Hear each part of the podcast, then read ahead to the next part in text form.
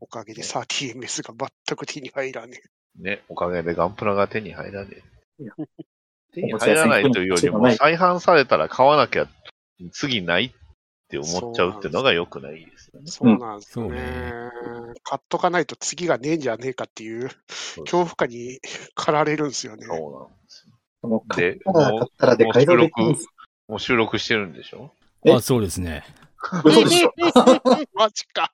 ホロライブって言うと言っとったんですかあー開幕ホロライブの話ですかそれとも、あの、ゆずはの話ですかおいいや、まあ、もうなんか終わったかあるから。終わったか。終わったね。しかない。まあ、もう終わった人は別にもう、何の話題にもしちゃダメですし。 そうね。あいや違うんだよ。違うんだ、違うんだ。 What? s マイケル・ベイだって。マジっす今日、かホロライブ会って聞いたと思う。毎回、毎回ホロライブ会って言ってるような気もしなくもないけど。あれ、俺今日センチの動画いっぱい持ってきたんですけど。マジ で。僕も、ラプラスとカナタソの動画持ってきたんですけど、どういうことですかスーパーちゃんの動画たくさん持ってきたけどな。いいんだよ。で それはいいんだ。よ。いつも語ってんだろうがってやつですからね。いつもそん語なってにるだ語ろってはないけどな。はい。で、あ今回は今回は、えーマイケル・ベイ監督特集ということで。おーイェーイ。割と、割と普通の洋画特集ですね。そうですね地獄じゃない。うん。地獄じゃないっていう感じですね。はい。割と地獄は地獄だったね、地獄は今控えてますからね。怖くてね、今週見に行かなかったんだ。僕も ね、まだ、僕もね、まだだけ、ダメなんですわ。 うんでも、なんか早く行かないとなくなりそう、終わりそなうってくいう。なるというかね、そろそろもう儀やが始まっちゃうからね。そうね。その前にそう、ガンダムもやるしさ。そうだね。あ、ガンダム予約しとかないとまずいまずい。そうね。忙しい。忙しい。あれ、あかねっていつからでしたっけいや、もうやってますよ。やってますよ。 やってやっますてよ。ましたよ。それが、それが俺、トップガン見たときに、つあの、続けてみようかと思ったら、もう上映回数1回しかなかったんですよ。ウェイトション で見れない。もしかして、俺とトメさん見れない説。やべえ。行かねえと。そ、それはそれでいいかもしれない。あ、あ、あ明日映画の日だから行かないと。あ、そっか。というマわガけで、オの、はい。はい。N スーパー開店です。イはいェーイ。開店でございます。お願いします。。お願いします。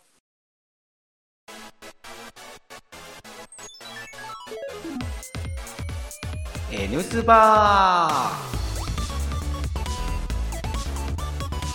ーエンズバーへようこそ当店はアニメやゲーム映画などとにかく興味のあるものを片っ端から手をつけて乱暴に取り上げてご紹介するポッドキャスト番組です内容にはネタバレ前提での話が含まれますのでご注意の上ご視聴ください完結編を日本で上上上映するってどどどどういう神経してんだよえ、その話から始める の切り口そこいや、まああ、でも、あともう2回しかやってないですね。怖けしかも、何これ、レイトショーのくせに18時15分っておかしくないですかこれ、レイトショーじゃない。レイトショーじゃんな。あ、レイトショーもうやってない。終わってんの。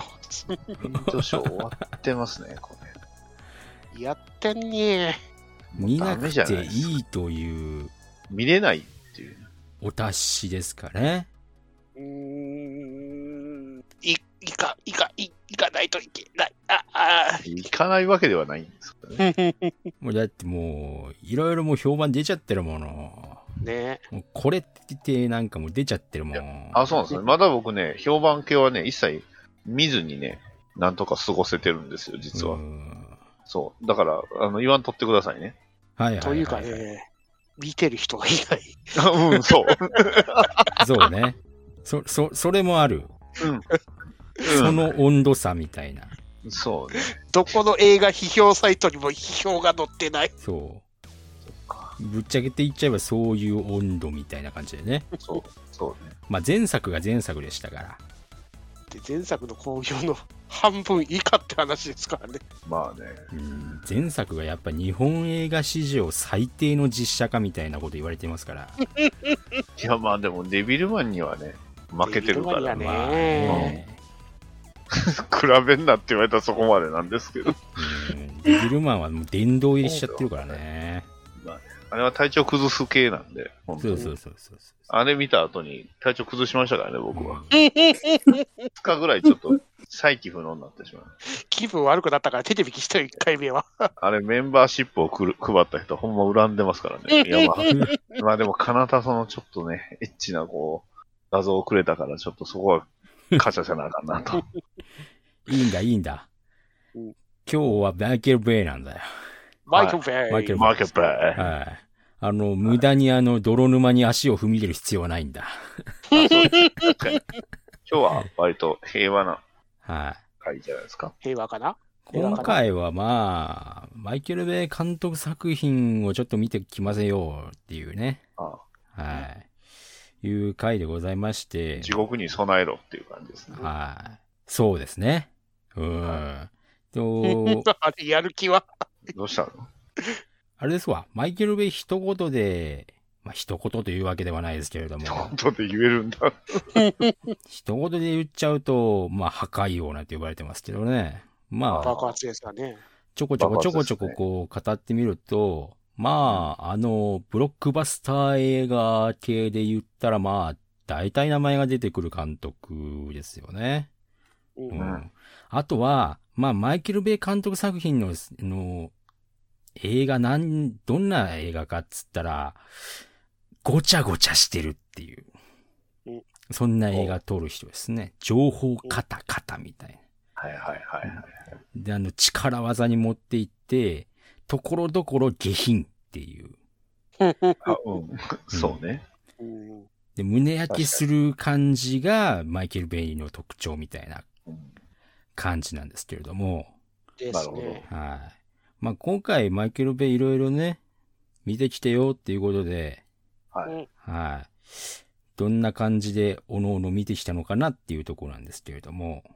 みんな、まあ私の方はやっぱりあの、この人って言ったら、まあ大体日本でね、一番受けた映画って言ったらアルマゲドンですよ。まあ、まあそうですねです確ねかな。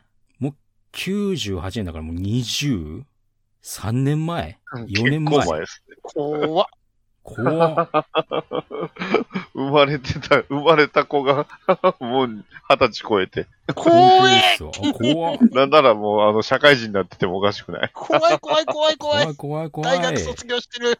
まあそんな年にね、公開された、ブルース・ウィルス主演のねお、映画でございましたよ。でしたね。あのーまあ、パッと言っちゃうと、あの、隕石降ってくるんで、地球を守れっていう、そういう映画っすね。エアロスミス流しながらね。そうそうそうそうそう。うん。まあエアロスミスが全てなんですよ。おいぶ まあね。ぶっちゃけて言えば。そう。っちゃけた。うぶんっち。ゃけるとそうですね。ド派手な VFX と、エアロスミスで、そうですね。ゴリ押ししていく映画なんですよ。確かに。うん。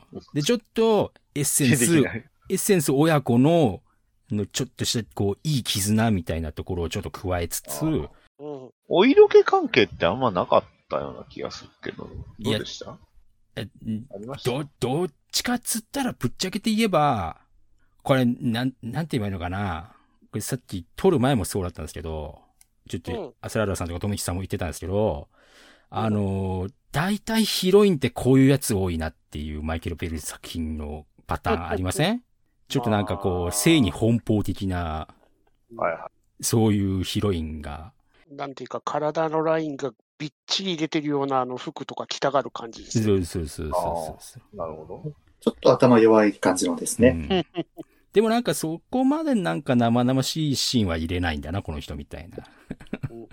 そんな感じですけどお。堅い、お堅いところはあると。そうそうそうそうそう。なお堅いんだけど、パッと見、そうかみたいな。るほど。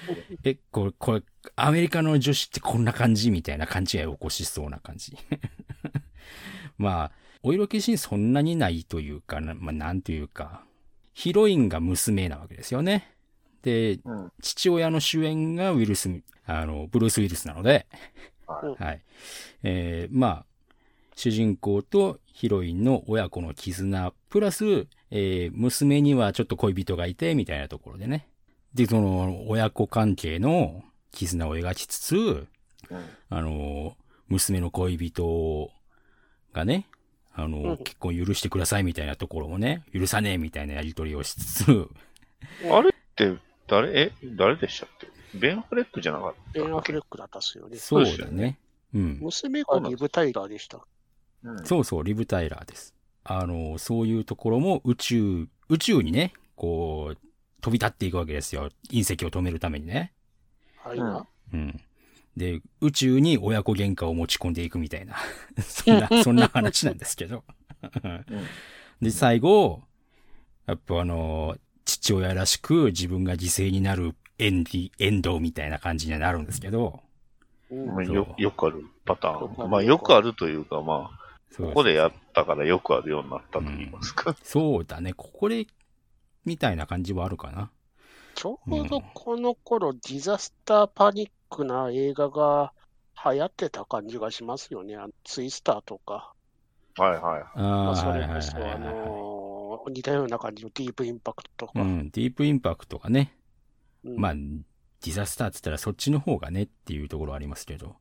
うんまあ日本だとね、逆にこっちのアルマゲドンの方がみたいなところはあるかもしれないですけどね。エアロスミスのおかげでね。そうそう そう、エアロスミスのおかげで。エだからアロスミスの音楽がキャッチーだったっすからキャッチねー。もキャッチーですからうね。ん結構ね、あの、音楽と無理やり感でゴリ押ししながら、こううん、形式的なこう感動ムービーみたいなね。そういうところはあの、に日本人好きじゃんみたいなところをこうきっちりこう心掴んでった感じではあるんですけどね。うんそうですね。まあ、だから、ぶっちゃけてアルマゲドンっていう映画、後から評価してみると結構映画好きの間では結構酷評されてるとかね。そういうの結構ありますよね。まあどうしても。もマイケル・ベイイコールなんか映画批評的に酷評みたいなところあるっすもんね。そうですね。で、それの最初の作品みたいな感じ。あのうんはいはい。な、ビッなんでグすかバジェねッ。トの、その人、とりあえずなんか感動シーン作って泣かしとけばいいんだろうみたいな、あのそうそうそう感じのマイケル・ベイの感じですか。うんまあなん一か番、最初っぽい感じなんでですすよかね。み、うんみんながイメージするハリウッド映画っていう感はありますよ。ね。もう記号的というかね。記うん号、そうですね。すごく記号的なうんだから、感だはからなんか、ね、叩かれるじゃないですけど、ラズベリー賞をあげときゃいいんだろうみたいな感じになっちゃったかな。そうですね。カット割りとかね、素早いこう、カット割りとか、音楽を使って盛り上げていく感じは、僕は結構ね、あの、職人芸な感じで好きなんですけどね、マイケル・ベイはね。うんそういうところ決はしてね。ね、悪い監督ではないと思うんですけどね、うんそこまで酷評される方。うん。まあでも、これ、確か、アルマゲドンの編集を担当した人は、ランボーとか、コマンドーとか、あとターミネーター2とかでも編集を担当した人なんで、えトップガンとかもそうだったかーな。ベベテランですね。うん。大ベテランですね。で、ベテラン。だから大ベテラン。結構、デイベテランの、そう、トップガンとかコンエアとかも担当した人たち、3人ぐらいだかな。それ、そこら辺の編集マンが、やっぱりいい味を出してたんじゃないかなとか思いますよね。うん。なるほど。だから今見てもやっぱりこう、なんだろう。日本人的にはキャッチーで、うん、感動できる映画だとは思いますよ。うん。なるほど。はい。まあ、あの、マイケル・ベンス監督作品だっていうことを分かってれば、まあまあまあ、多めに見てもいいか、みたいな感じで見れると思うんで。やっおうぱここから入るのはいいんじゃないですか。うん。です、なるほどこの後もいろんなアルマゲドンが作られましたからね。そうですね出た出た。ラストアルマゲドンとかね。 なんか、あの、タイトルだけ若干なんかアルマゲドンに寄せてって、 あのそうそうそう。それ言い出したらトランスモーファーとかありましたけど、ボール系のアルマゲドンとかありましたし、ありまね。した、ありました。あありっましたあったあった。たなんかあで、だいたいそういうのってあれでしょ元のタイトル調べたら違うんですよ。そうそうそう。音楽と。そうそう。そう。だから沈黙じゃねえっつうのみたいなところですよね。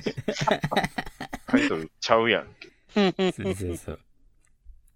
まあ、あらあるわけどこんなもんで。 はーい、なるあほりどがとうございましありがとたう。ございました。割と軽めなアルマゲドンでしそうですね。もうあんまり語る必要もないかな。と言いながら、私見てないと言いながら、まあ、今回も見なかったんですけどね、あそうはなんだ。あえての。うん、いつか見るでしょい。いつか見るでしょう。ノアルマゲドンノアルマゲドンでフィニッシュです。う。で、とめきさんは何を見てきたんですかはい、私は、まあ、言っちゃいましょう。えー、こちらの映画は、アメリカの方だと2013年に作られた、まあ、公開された映画で、日本だと公開されておりません。はい。マジか。ビデオする映画でございまうす。ん、おう。で、主人公が3人。1人目が、あのーロストエイジの時に出てきた、あの、お父さんのあの、マーク、マーク・ウォールバーグですよね。おうトランスフォーマー、ロストエイジのお父さん役だったあの、マーク・ウォールバーグ。で、もう一人の主人公はドウェイン・ジョンソン。うん。おあードレイン・ジョンソン。で、三人目の主人公はアンソニー・マッキー。えー名前だけ言うとわかんないかもしれないですけど、あの、アベンジャーズのあの、ファルコンですね。あそうではいすねはいはいはいはいはうい。ん。この三人が主人公の映画でございます。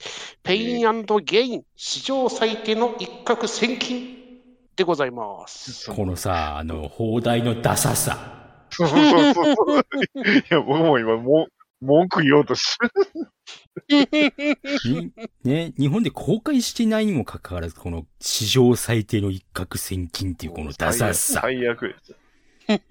そういうとこですよね。そういうことだでぞ、す。日本の映画。そういうとこやぞ。そういうことなやんで DVD の時変なのつけちゃったかなっていう。本当にねね。はい。で、このペインゲインっていうのは、うんまあ、アメリカのジムジムとかでよく掲げ掲げられている、痛みなくして利益なしって意味らしいですね。はうんうんい。で、まあ、ジムというわけで、うんこの主人公たちが、まあ、主人マーケルマーク・ウォールバーグの主人公があの、ジムで働いているトレーナうんうんうんー、う、うんんそいつが、まあ、筋トレだけを生きがいのジムのトレーナーのダニエルなんですね、うん。マーク・ウォールバーグ。おうで、この役のために、実際マーク・ウォルバーグも20キロぐらい筋肉パンプアップしたらしいんですよ。あ、すごい。まあ、意外と筋肉ないようなイメージですからね。うんウォールバーグはね。この映画だとね、めっちゃマッチョなんですよね。おおうん、で、まあ、この時に、まあ、自分の冴えない人生にうんざりしてたわけですね。ー。うんまあ、トレーナーなんですけど、なかなかお金稼げないと。で、ジムももう、潰れちまうぐらいな感じのうん。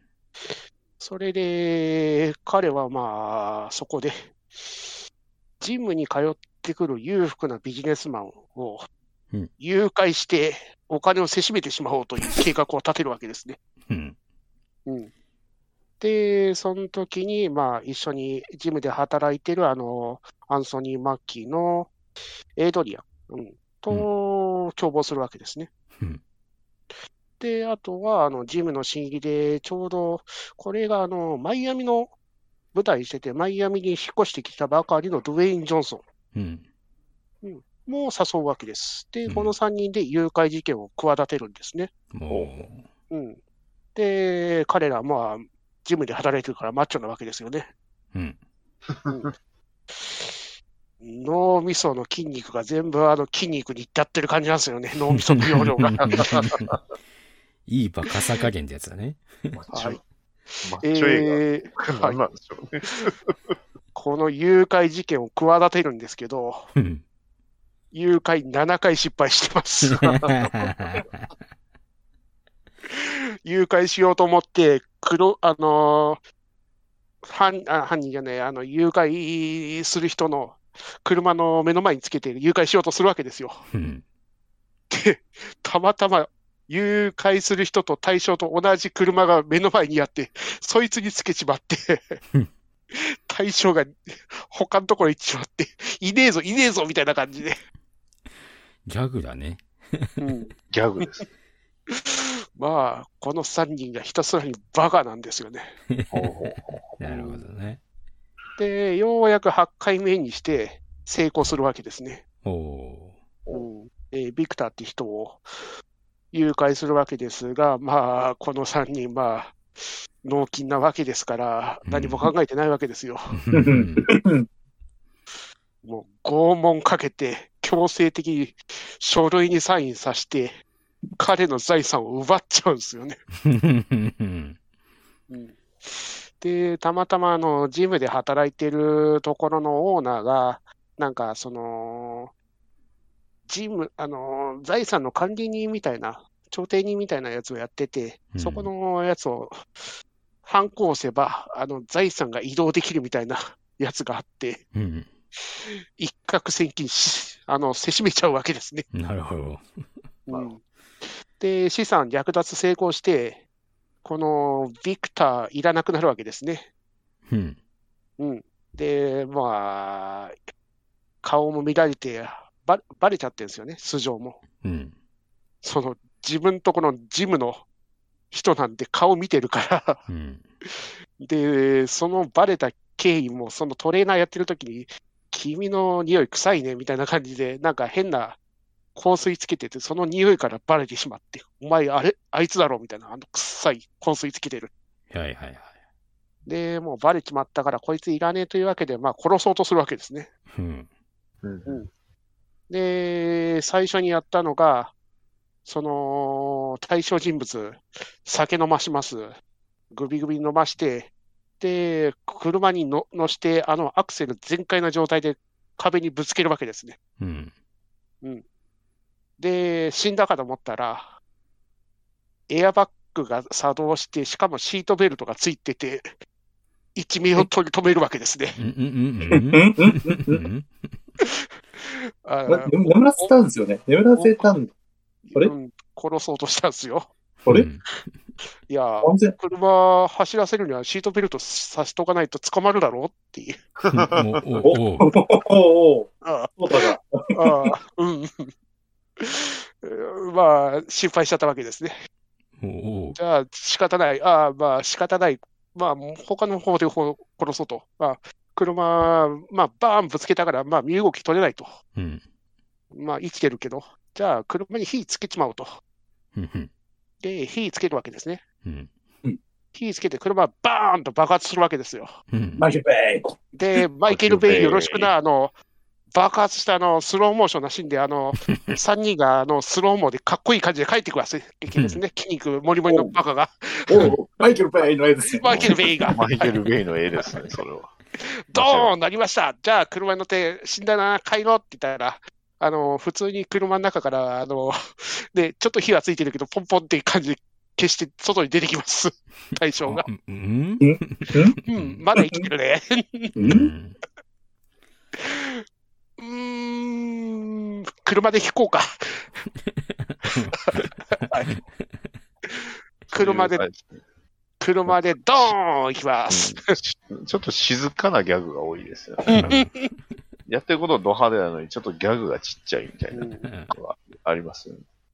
はい。で、まあ、車でドーンするわけですね。うんで、車でドーンしたけど、まだ生きてると。うんまだ身動きで。で、ちょうど車の後ろのところに倒れてて、そのままあのバックしたら引き殺せるんじゃねえかって感じで、ちょうど運転してたのがドゥエイン・ジョンソンで、お前、あの、バックして引き殺せと。うんうん、で、ドゥヘン・ジョンソンはしぶしぶながらバックして、あの、ひ引いていくわけですね。うんまあ、殺したと思って帰るわけですよ。終わりましたね生きております。え おうたまたまその犯人、あの、誘拐した人が、あの、溝にはまってて、タイヤ痕にから、あの、顔にはついてるけど、生きておりました。おう重傷ですけど生きてました。おうで、そのビクターさん、命からがら、あのー病院に運ばれて、なんとか一命を取り留めます。うんうんんで、まあ、そんなこと、こんな感じであったんで、警察が来ますと。うんで、俺、誘拐されたんだ、こういうことやられたんだって言ったんですけど、おめえ、酒酔っ払ってたから、事故して勝手になっただけだろみたいな感じで言われちゃいます。おは。はいはい。顔にタイヤ痕ついてんのに。うんああそうだね そうだねはいいや、そもそもこのビクターってやつが、あまりにも、あのーね、人からすごい、あの、嫌われてるって感じなんですよね。ああはあはあなるほどね。マイケル・ベイの描く、あの、嫌われキャラですね。うんあるある。で、この間、まあ、いろいろ拷問を受けて2週間ぐらい、ね、ずっといなかったんですけど、一切捜索願いも出てなかったと。うん。うん寂しいな。はい。捜索願いも出ないで、酒飲んで、車にぶつかっといて、え、挙句の果てに誘拐されたら、お前の、お前の言ってることおかしくねえかみたいな感じで、うん。警察に相手してもらえません、このビクターさん。ああ、悲しい。はい。お金も全部取られてるんですけど、相手にされません。悲しいな。というわけで、この3人、あのー誘拐した相手は生きてるのにお金持ちになっちゃいま した。おおえ、あ、成功したの成功しちゃいました。マはイい。ケルベイはい、けるべ。こんな感じで、で、一人は、あの、ジムで成功して、一人は恋人と結婚して、一人はなんか、ね、ドウェイン・ジョンソンは酒を断って社会貢献で生きていこうみたいな感じになってますと。うん。でも、やっぱりお金はあってもあっても困らないもんじゃないですか。 そうですね。そこで、マーク・ウォールバーグの人が、ね、新しい投資詐欺をしようとするわけです。むずくもうもうそれで、 もうそれでちゃんちゃんで終わりかと思ってました。終わってないんですよ ね。えおえーおーおーやめといた方がいいんちゃいますおー結構名作、名作要素で。で、投資詐欺しようとして、なんかそのテレフォンセックス業で、あの成功した人を呼んできて、あの嘘の投資話を持ちあ持ちかけるんですね。うん。騙せそうなの連れてきましたね。うん、ただ、ここで、お前、なんか立派なことはいいんだけど、中身全然なくねみたいな感じで言われるわけですね、マーク・ウォールバーグは。うんお鋭い。 まあ、そはいれが正しいですわ。うん。そこで、お前、実は素人なんじゃねえかと怪しまれちゃうわけですね。お、まずい。もっと、ピンチ。と、そこでマーク・ウォールバーグ、筋肉しちゃうわけですね。えうえんぶち切れるわけです。うん。うん俺が素人だってって言って、ぶん殴ります。うん。はいふざけんなよ、俺が素人だっていうのかって言って、あのトレーニングルームで吸ったもんだあったところで、その投資家のところに、あのベンチプレスの重しですね、うん。あれがどったんばったんしてる最中には、ベンチプレスの重しが頭の上に降ってきちゃって、うん。うん。の脳みそ潰れちゃいます。ああ。ああ。はすすごいファミリー劇場のが観客みたいな反応しましたけど。で、そこにあの恋人の人も連れてきてたんで、そのドッタンバッタンがちょっと聞こえてきて、あのー何してんのって言ったら、ちょうど頭が潰れてたところを見ちゃって、キャーって言って逃げ出そうとするところに、あの、馬用の鎮静剤を注射して、彼女を騙さらせるんですよね。で、まあ、殺しちまったことはしゃあないと。うん。おおうお。ん。しゃあないから、まあ、この、お金持ちの家から金庫からお金盗んじまいなのか、みたいな。 やっぱりそうなるんだ。そう。で、その、恋人の人から金庫の番号を聞いて、開けようとする、して、あの、行くわけですね。うん。で、最初聞いた番号で金庫を開けようとするんですけど、開かないと。うん。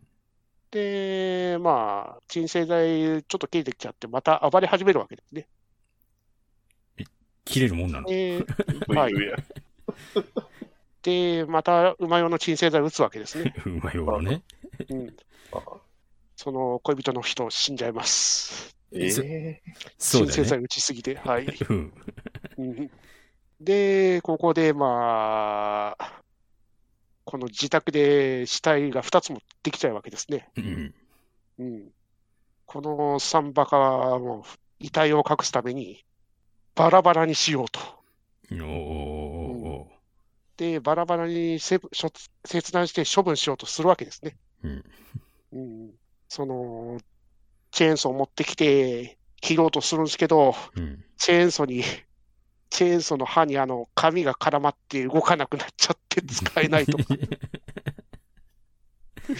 で、指紋残ってるとそっからバレるからってわけで、腕だけ切断して、あのー指紋消しとくために、あの、腕、腕、あのー手のところですね。うん。だけ焼いとけと、うん。うん。ドゥエイン・ジョンソンに指示するわけですね。なるほど。で、電の子が、まあ、髪の毛巻き込んで壊れちゃったから、あの、ちょっと修理行ってくるわって言って、おおう。うん。で、修理行ったら、これ、髪の毛巻き込んで壊れてるんで、ダメですね、みたいな感じで。 でも、そのチェーンソーし、血が滴ったりしてんだけど、大丈夫かなって感じだけど、バレないですね。おおおおおけ警察、はその、帰ってきたら、外のバーベキューセットで、ドゥエイン・ジョンソンが手焼いてやがるんですよね、家の外で。おおおお外から丸見えのところで、おおおおめえバカかと。おいやいやいや、いや、倉庫の中でやると煙いじゃん。いや、嫌じゃんって筋肉だな。気にえで、そんな中、まあ、最初誘拐された人が、あの、探偵を雇ってるんですよね。うんうんうん。うん。で、こう、警察には相手してもらえなかったけど、そこで、その3人を調査してもらってたわけですね。うん。で、その調査してる中で、その、金持ちが2人、その、行方不明になってるっていう事件が発覚するわけですね。そうですね。うん。で、その行方不明になっているのがちょうど殺してしまったその金持ちとその恋人、うん。いよいよ緊急手配がかかってしまうわけですね。終わった。で、一人はまあ、自宅、一人は自宅、一人は教会で逮捕されて、一人は、あのー金持ちから奪った船で、うん。パナマだったかな。あの、他の島に逃げ込むわけですね。おおうん。で、そこで、その最初の金持ちのところの隠し財宝があって、パナマの方に。うんうん。で、そこでその金を奪って逃亡資金にしようとするんですけど、うん。まあ当然バレてるわけですよね。そこに行くってことが。なるほど、なるほど。で、そこで金持ちに惹かれます。誘拐した人。そこは因果応報なんだ。で、そんなこんなで警察にみんな捕まっちゃうんですようね。ん。まあ、因果応報みたいな感じで、そんな感じのいはい事件が捕まって収監されて、まあ、それぞれの刑が確定してって形で、その映画は終わっていくんですけど、うん。うん。この映画の一番怖いところは、うん今まで喋ってきたこと全部実話なんですよね。おおはい。えー、誘拐失敗したことも実話ですし、死体の処分で外で腕を焼いてたってこともあ全部あ、実そ話れ、それも実話なんだ。ー。はいなるほどえね。ああ。うん。それ冷たい熱帯魚を思い出しますね。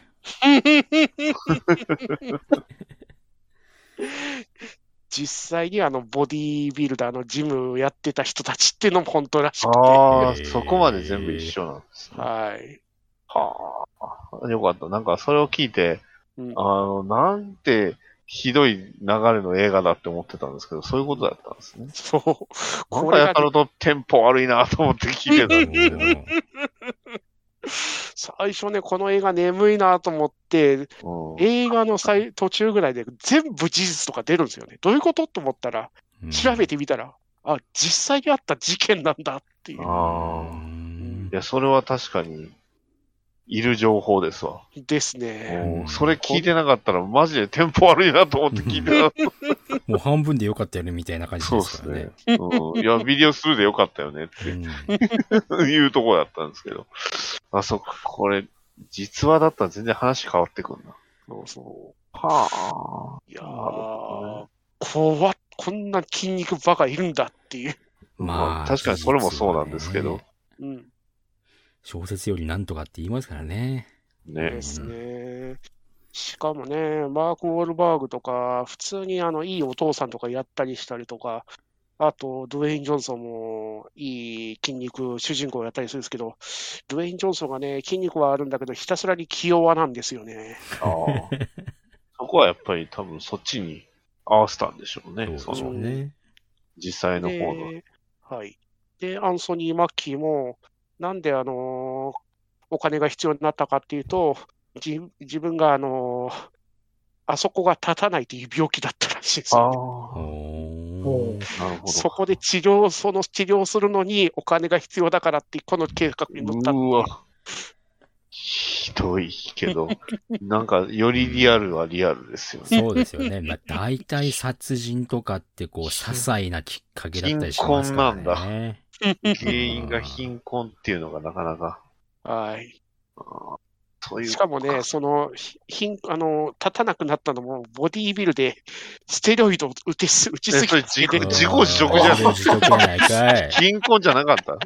お金がないからってそういうことだよ自業自得で自立業自たな得くじなっゃねてえるだけじゃねえか。なんだ それ。 ちょっとこう、え同情したのを返してくれ。 それも、本当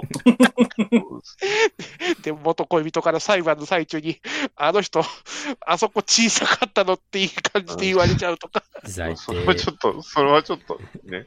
なんだか それなはちょっていう。っとなんだかなって感じますね。はいほらああ、そういうことか。超大作のバジェットだけじゃないぞって感じなの、マイケル・ベイな感じがあって、すごい面白かったですね。なるほどね。確かうに。んあと、マイケル・ベイな感じのあのカーチェイスみたいなシーンとかもあったりとか、そこら辺は非常に面白かったあであ、ちすゃねん。と抑えてくれてた。うん、うん。ああただでね、もそ死体をばらすところとか、結構直接に描いたりとか、暴力シーンとかですね。はいはいははちょっときつめなんで、見る人はちょっときついかもしれませんね。い。なるほどね。うんはい、というわけで、私のマイケル・ベイは、あのペインゲイン、史上最低の一攫千金でございました。本当に最低でした。最低すぎですよね。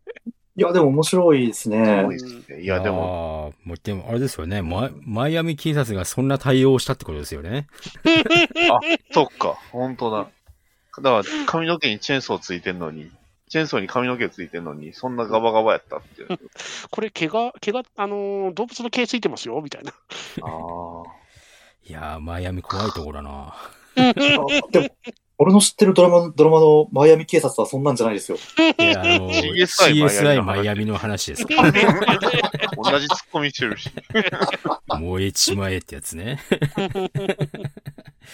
はい。はい。じゃあ、スラーダさんは今回何を見てきたんですか今回ですね、えはいー、そうですね、マイケル・ベイ、マイケル・ベイ、えー、受賞作がございます。おゴールデン・ラズベリー賞受賞。大体撮ってる気がおする。 N ズバー、N ズバーに合わせてきましたうね。んえー、2009年、うんゴールデン・ラズベリー賞、はい。監督作品、はい。トランスフォーマー・リベンジ そうに、リベンジしてきました。一番赤いやつに触ってるってやつですかい出やた、まだ、赤いやつじゃないんですかこれ。いや、あかんやつですよ。これ赤いやつでえす、ね。ダークサイドムーンではなくダークサイドムーン、をうんいや、ダークサイドムーンは、あの、なんだろう、あの、ちょっとヒロインが変わってしまったりとか、あの、紅葉収入的には、うん、だったりとか、するんですけど、ダークサイドムーンは、うんダークサイドムーンは、あの、見れるんですよ。あの、完結編っていうことだけあって、そうちはいはゃんいとストーリーがなっているんですけ ど、それが、ちゃんとちゃんとちゃんチェルノブイ、チェルノブイ、あ、たまあー頭が痛い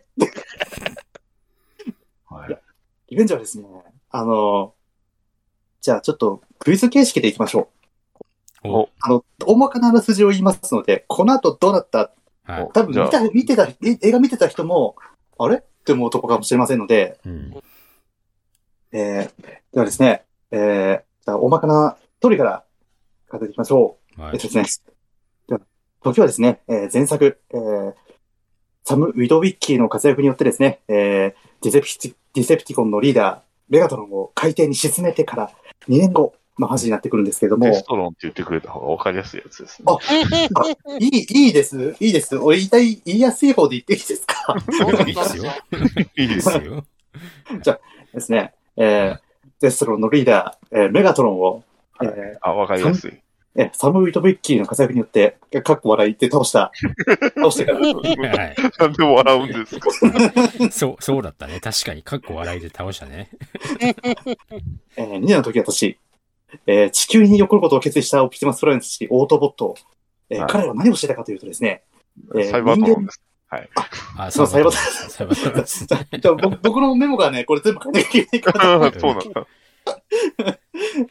えーとですね、地球に残ることを決意したオプティマス、あコンボイ、司令官ですね。 オプティまで行ったらいいんじゃねコンボイでいいっすね。ほぼ言うても出ますけどね。コンボイ、えーコンボイ司令官としてはですね、えー人間の特殊部隊、えーネストというですね、特殊部隊とともにですね、えーデスロの残党兵たちと戦っていたわけなんですよ。はい。それがですね、えー物語の始まりは、えー上海です。えーディセ、えーっと、デストロン、デストロン、のチンとチームえ揺らいでおる。うん俺メモと頭でね、ごっちゃになってる。デストロの残党であるデモリッシャーが暴れていました。そこにですね、ネストが登場。えーそれですね、ネストの部隊とですね、えーサイボトロン軍団、えー一番人気のサイドスワイプ、スポーツカーから変変形する、えーめちゃめちゃかっこいい、銀色のスポーツカーから変形するですね、えー一番人気のキャラと言ってもいいですね。このキャラクターが登場しまして、えーおデモリッシャーを追い詰めます。でそもし、て、現れる、えーなんと、バイク。でも、ネストの、えー舞台のですね、えーえーコンテナ車の中にはですね、バイクが3台控えていましたお。そのバイクの3台、えー突然ですね、バイクの搭乗員、美しい女性が、えーホログラフィックとして現れるんですよ。うん。えーそして出動する、えー女性部隊、なんとですね、彼らは、えーサイバトロンの、えー女性、えートランスフォーマー、えー黒宮たちだったわけなんですよね。これはね、めちゃめちゃかっこいいんですよね。かっこいいですね。でもかっこいいです説明がね。娘が雑になってきて、うん えー、デモリシャーを追い詰める、えー、サイバトロンブ、サイバトロン軍団、そして、えー、あ、もう、もう少しで倒せるって言ったところで登場するのがですね、あとは私に任せろおと。上空からですね、コンボイ司令官が、えー大えー大型飛行船からダイブしてくるわけなんですよね。おーすごい。とどめの時期を超える、だマイケル・ベイよもうマイケルベイぐるぐる回るアングルからのコンボイジャンプうわかあっこいい。スーパーヒーロー着地ドーンうんうんあとは私に任せろって。えー、いやい や、もうちょっとで倒せたとこじゃないですかっていうのも、遮ってコンボ司令官がきつい一撃を超えてですね。ええ、ー、俺、邪魔してんのいい考えがあったんでしょう、コンボ司令官に。私にいい考えがある。ああ、そっか。そうそうそデう。モリッシャーデモリッシャーを、えー、ノックアウト。そしてしかし、デモリッシャーは死ぬ間際ですね、えー、ザ・フォールが蘇る。とだけ残してですね、えー、命を落とすわけなんですけれども、うんはい。ザ・フォールンとはは何者なのか、ザ・フォールン、えザ・フォールンとサイバトロン軍団の戦いが描かれ描かれるのが、このトランスフォーマーリベンジなわけなんですよね。なるほど。はいはいはいはい。はい。ではですね、えー舞台は、えーどうしようかな、サム・イトワッキの話しなくてもいいですか いや、別に大丈夫ですよ。も大う、丈夫あの、そのまま、あの、早くクイズまだかなって思ってるぐらいなんで、大丈夫ですよ。クイズ楽しみだな。楽しみだな。突然いきますから、あのーデデンって言いますから。あはい。はいはいえっとですね、えーそんな、えー戦いが終わった後ですね、えーネストの本部にですね、国家安全保障省の担当員、えーギャロウェイ補佐官っていうのがですね、えーネストの基地に行きます。うんそして、えーまあ、文句をいろいろ垂れた後にですね、えーうレストロン軍団が攻めてくるのは、お前たちサイバトロンが地球に残ってるからじゃないか。お前たちがいなくなれば、えーサイバ、えーこの地球は平和になるんじゃないか。お前らが出ていけってわけですよね。 こザボットかな。おーザザンザンザザ ンザン。う、石投げるのかなガイ族だったかな。本当っすね。確かに。ザンボット。そこに反論すればいいものをですね、えーまあ、軍のお役人から言われていることですので、えー前作から活躍していた軍人さんたち、えーみんな黙ってしまいます。そして、オプティマスプライム、あ、違う、失礼しました、ゴンボイじゃないけど、どっちでもいいよ。プライムでいいよ、もう。何でもいいっすよ。まあ、あの、吹き替えは、あの、シュワちゃんがやってますからね。ああ、いい ですね。これは先人じゃないんんでね。えあそう以前、えー2年前にですね、一緒に戦ってくれた地球人で、地球人の代表、サム・ウィトウィッキーに、えーなんとかこの場を収めてほしいと、彼らを説得してほしいと、えーサム・ウィトウィッキーの元に、えー行くわけなんですけれども、えーその頃、サムはですね、えー、 あのーサムはですね、えー大学生活を謳歌すべくですね、えー引っ越しの準備をしていました。その中、え2年前、えーあの対戦の時に着ていた服の中からですね、えー機械に命を与えるオールスパーク、えーこれが出てくるんですよね。それにされてしまったサム・ウィトビッキー、えーそしてそのオールスパークしか何年年間も残すのか意味わかんないですけどね。そうねいや、出題者が突っ込んだらあかんでしょ。その人々がそれに触れてしまったことによって、えー家にある家電製品、これがですね、デストロン軍団の姿に変わっていくわけなんですよ。まわわわわわ。あ襲われる寒いトイッキー、その家族。そこに、えー、さっそうと現れる、えー、さっそうと現れる、えー、サイボトロン軍団の、えー、我らが、バンブルビーですね。お、うんえー出た。バンブルビーの腕が機関銃の姿に、えー銃の姿に変えます。うんバンおかっこいいバン !2 階が破壊され、1階が破壊され、そして、えー、悪魔、悪魔と化したトースターたちが破壊されます。うんさあ、うんいここで、サムイトビッキーは何と言ったでしょうででんや、難しいな。難しいな。俺の家を壊すなよ。ああ。ああ、惜しい惜しいありがとう、バンブル本ビ当にそう思います。俺の、毎俺の家に、い俺の家に、俺の部屋に隠してた、なグラビアのポスターが。 ー。お前らがいるから海賊が来るんだ。ザンボット、もうみんなで数打ってきてるからな。ザンボットないよ、それ。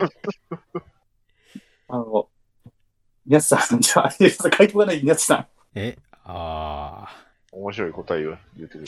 あ。あ、あ、最後まで残してたらそういうことになってしまったんですか、僕はね。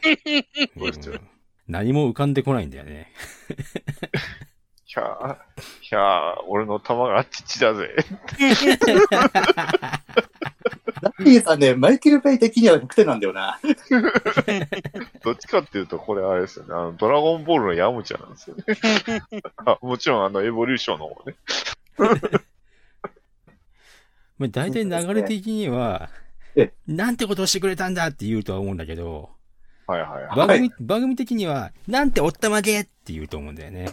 はいははいいははい。いはいはい。あの、サムはね、うん。そこまで面白い人間じゃありません。面白い。面白かった。まあいいや。いいもういいもういい戻れって怒るんですよね。え、え、 2え、秒、あ、ちなみにですね、その助けように来る2秒前に、ビッ助けてって叫ぶんですよ。あ、なるほど。なるほど。からの、バンブルリーの大活躍の後に、もういいもういい戻れガレージに戻れこの異星人だって言うんですよね。ゲラーゲラやっぱり、やっぱり、やっぱりザンボットじゃないですか。ーやった正解だ熱い手のひら返しだったな本当っすあねりがとう、海賊ありがとう、ガイゾン君。もうキャシャン、キャシャン、キャシャン並みですね。キャシャン並みです ね。キャシャン並みですね。いや、そてかも治安の良さはキャシャンです。う、あのー、なんだろう、あの、サムをね、主人公として見てはいけない。あそうだね。あ の、悪い、悪い地球人の代表として見る見ると、うん今までそんな、じゃなかったんでは。あ、今まではね、お父さんとお母さんがね、サム・ウィットウィッキーの悪事的なところを隠してたん ですよ。もっと、もっと変な人が出てくるから、あ、サムまだまともなんだなって思って見れるんですけどうん、いざですよ。いざパパとママがいなくなった時のこいつの悪行びったりや、あの、し見て、見ていてですね、もう、早くサムは画面から消えてくれって何回思ったことか。ひでえ。残念、もう一作出る。キングオブモンスターズの、あの、人間扱いですね。えーいじゃあなですね、いないそう方がマシ。あはい、どうぞ。あの、あの、スタディさん、その正解を言っちゃいけないです。えこんなえ正解を言っちゃそれ正解やったんですかじゃあですね、ストーリーを戻していきましょう。えっ、とですね、 えービーン助けられ、えーたんだけど、ですけれども、えーガレージに B を追いやり、うんあの、B、僕はもう、お前から離れなきゃいけないって、お前らは、お前はもうサイバトロンのところに帰れって言うん ですよ。なぜなら僕は大学生になるから、お前を連れて行けないんだって、うん なるほど。大学は何にも勝るということですね。何にも連れますね。ちなみに、あの、最愛の彼女が、えーサムイトビッキーにいます。前作のヒロインですね。うんお彼女から電話がかかってき、で電話がかかってきまして、えーちょっと、あの、まあ、つまらない小話、会話するんですけど、つまらないわからない。マイケルはね。はい、その後にですね、えー実は、あの、オールスパークのかけらが僕の袋に残っていたんだと。うん。さあ、じゃあちょっと早くも第2問ですねは。デュデュン、このオールスタークのかけら、サミットウィッキー、どうしたいやー、シーらないっつってこう、ポイってやるでしょああ、もう8割正解、8割正解。そうなんだ。惜しい、本当に惜しい。 俺がサイバトロンだって言って、こう、に人間をやめる。ななデんィディデでィデ、ィディあのそうコミックボンボン版だったらそうかもしれない。無駄、無駄、無駄、無駄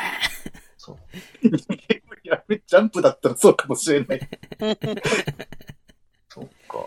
じゃあ、とめきさん、正解をバシッと言っちゃってくだ さい。うーんとね、インターネットで売っ払った。え、そんなわけないでしょ。なくないでし ょ。そんなわけないでしょ。え、いや、これ、これ全、全視聴者が今、とめきさんのもうもう一個の答えの方に、題を集めてるとこです。もう一個もう一個もう一個です よ。向こうですよ。そんなうんインターネットで売り払うなんてことはないでしょ。ダイエットより早いなんてことないっすよ。な、そんななわけんでなって聞こえてきましたよ、今。そうです。なんてだってなんてだっ一回、ちょっと軽いボケをかまかましておきながら、うんうーん、ブレイブアップしたのか ないや、あの、てちょっとよかっあたなの、。今の、バンブルビーとの会話で友情芽生えてると思いますか正論パンチやめろし確かあのバーニングハートトゥーハートできないですよ、もうこ れは。そうだね。はい。では、遊びに来たですね。えー、ヒロイン、リカエラにですね、預けた。 ちょっと捨てた。お、が正に解です。インターネットで売ってなかったか。まだインターネットで売ってる方がマシやったっす。いや、まだわからない。ヒロインがインターネットで売るかもしれない。まだわからない。 eBay で売ってなかったか。うーん。いやですね。えー、 どちらにまず、まあ、ニナツさんも8割正解だったんだ よな。捨てた。本当ですよ。本当ですよ。ほとんど言うてもうてますもいや、もう一発目では、あーあ、インター正ネット解で出売ったな。たのは、あえのえ、前作のおじいちゃんの遺品でした よね。そうそうそうそう。それがね、ん。あーそういう、そういう。あーなるほど。それの方ですね、えー戻していきましょう。じゃあ、大学生まった、サム・ミドウィッキー、いろいろあったんですけど、あの、どうでもいいです。えーサム・ミドウィッキーのバッサリバッサリ行きましたね。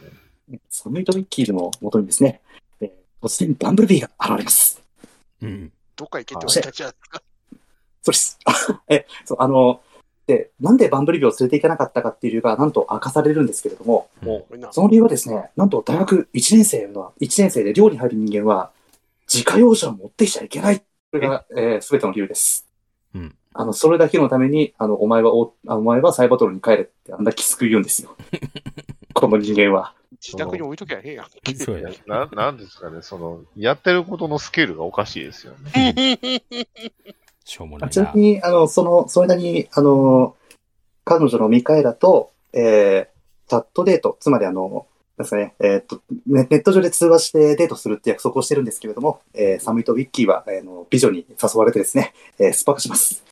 うんどうですかえー、この主人公好きですか皆さん。うん完全にサルだ主よ人ね。公、主人公なんかいたっけ主人公これから出てきます。えーっとですね、主人公どっちかというとバンブルビーですうね。んアップルビー主人公だよね。のところバンブルビーかな。今のところね。バンブルギー、なぜ、えーバンブルギーが、えーサムの元に来たのか。うんこれはですね、サムを、えー、コンボイ司令官たちの元に連れていくためでした。おそりゃそうだよね。そういあのう、そりゃそうですよ。もうあの、踏んじばってでも、もう気絶させてでも連れていくしかない ですよ。ただ、あの、く、こんなクズに仲介役を頼めるとは思えないんですけど、大丈夫ですかああ、その通りですね。うん。本当それか、オオールスパーク、ミカエラ持ってんだからそっちでいいんじゃねいやそっちいいんじあ、ゃない本当だ、そうか。それでいいんですよ。確かに。それそれはね、結構大事なところに繋がってきますので、おえーー今は持たせておいてください。なるおー、そうなの今か、。今は持たせておいてください。あーじゃあですね、えーサムと接触したコンボイ司令官、うんえーサムにですね、力を貸してほしい。地球をサイバードロンにする、サイバードロンにするわけにいかない。あ、ごめんなさい。サイバードロンって言うからわかんないですね。セイバードロン性能にするにはいかない。うん。そのためには君が必要だ。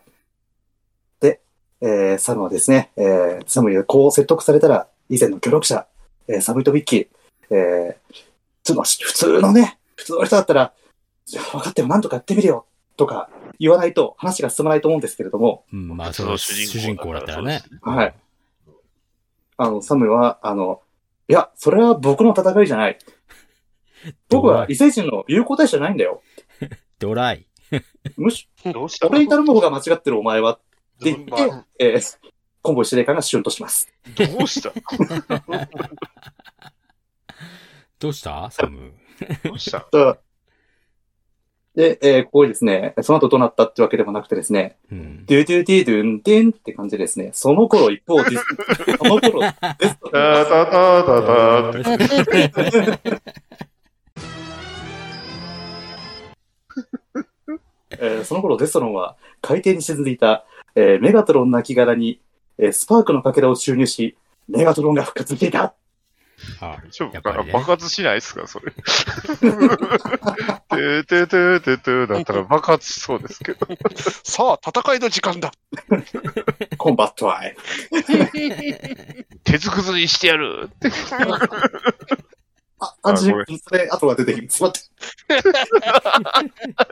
お家だよ。あ、出てくるんだ。お家でしたね。まずかった、ね。マジっすかそして見、えてーぶ見てないことがこんなに。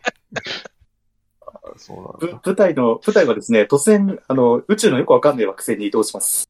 はいえーそこにですね、えーメガトロンは、えー私は帰ってきたと言わんばかりですね、えー部下のスタースクリームをボコボコにします。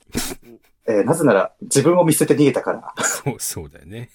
あそこにだしね。で、スタースクリームは言うんですよ。あの、いや、すメガドン様、私は、えーザ・フォールの意思に従っただけです。うん。何ザ・フォールンだと。うんさあ、ザ・フォールンとは何者なのかって思ったらですね、えーなんとその惑星の近いにですね、ザ・フォールンいます。うんうん。あ普通にいるんだ。近い近いな。さあ、えーザ・フォールンはですね、えー、我が弟子よ。ってフォールンが言うんですよね。弟子えメガトロン、え、メガトロンお前、新しい設定持ってこないね。うん。え、おえもうお前、え、え、皇帝じゃなかったのお前、なるわけです、なるんですけですけど、うん。えー、まあ、そこを突っ込んでたらマイクル・ベイ作品は見えません。そうだね。あの、メガトロンは、あの、ひざまずいてですね、えーすみませんと、えーオールスパークは破壊してしまいましたと。うんっていうわけなんですよ。で、作戦失敗しましたと。しかしですね、えーフォールンはですね、お前は何も分かってねえなと。キューブってのは単なる入れ物であって、そのパワーとか知識、えーそういったものはですね、絶対消えることはないんだ。ただ、今は人間のバカな子供の、りバカな子供に吸収されてしまっていて、バカ言うちゃった。まあ、間違いないですね。おや、バカ、バカな子供今まで一人しか、一人しかいませんようね。ん。一人しかいないですね。一人しかいないですね。そうですね、サムですね。あそうびでっすね。くりした、そうだねお前たちのその気持ちこそが何々なんだとかいう、そういう話を持っていこうかと思 って。 最終回じゃないか何かの。ワン 突ピース然の、正体は絆でしたみたいな、そんなレベルのひそどいれ。、それ、マリン船長がもうやった。 しかもですね、えーオールスパークの力が、えーどこの地点でサムに吸収されたのかっていうとですね、うん。はいえー、遡ること映画時間で20分前です。いや、そんなに映画最時間近、に使用しちゃった。そんな最近えー、クルバックから、オールスパークのかけらが出てきたじゃないですか。はい。あありましたね。触れて、あっちってなった瞬間です。わかりづ らい。わかりづらいよ、それもう、ダンバインの、まあいいや、OVA ダンバインにつながる設定ぐらいわかりづらいじゃないでね、えーフォールは、ちょっと昔話をするんですけれども、まだこの時には、なフォールは何言ってるかわかりません。そして突然ですね、私を倒せるのは、プライムだけだ。そして、その唯一のプライムは、えーその少年を守っている。見つけ出せってわけなんですよね。はい。おおおはい、ようやく、ようやくここに来て物語が起きました。えー要はですね、この、えーキューブのパワー、それをですね、えーフォールマンは手に入れ、手に入れたいと。でもその度には、サムイとウィッキーを、えー自分の元に連れてきて、えー彼の、えー頭の中にあるオールスパークの情報を盗み取る必要がある。それによ、えーそうすることによって、えー自分は無敵の力を手に入れることができる。まあ、そういったようやく構成だなっていうのはここでわかるんですよ。はいい。はいい。やー、長かったですね、ここまでね。だいぶ長かった長えなじゃあ、すえーその頃、えー、デュデュデュデュンデュン、その頃 サムは、ててれれれって。 この頃、サムは。大学の授業を受けてるんですけれども、頭の中に浮かんでくる不思議な文字、その原因に悩まされていました。うんうん。でえー電ガルデ波、オ電波が。ガリレオよろしくですね、えー浮かんできた文字をですね、えーブルブル震えながらですね、どこに、どこにでも書いちゃう。そんな、えー症候群に、何症候群って言ったら、ガリレオ症候群っていうんですかね、見舞われていました。深い。はいはいはい。実に興味深い。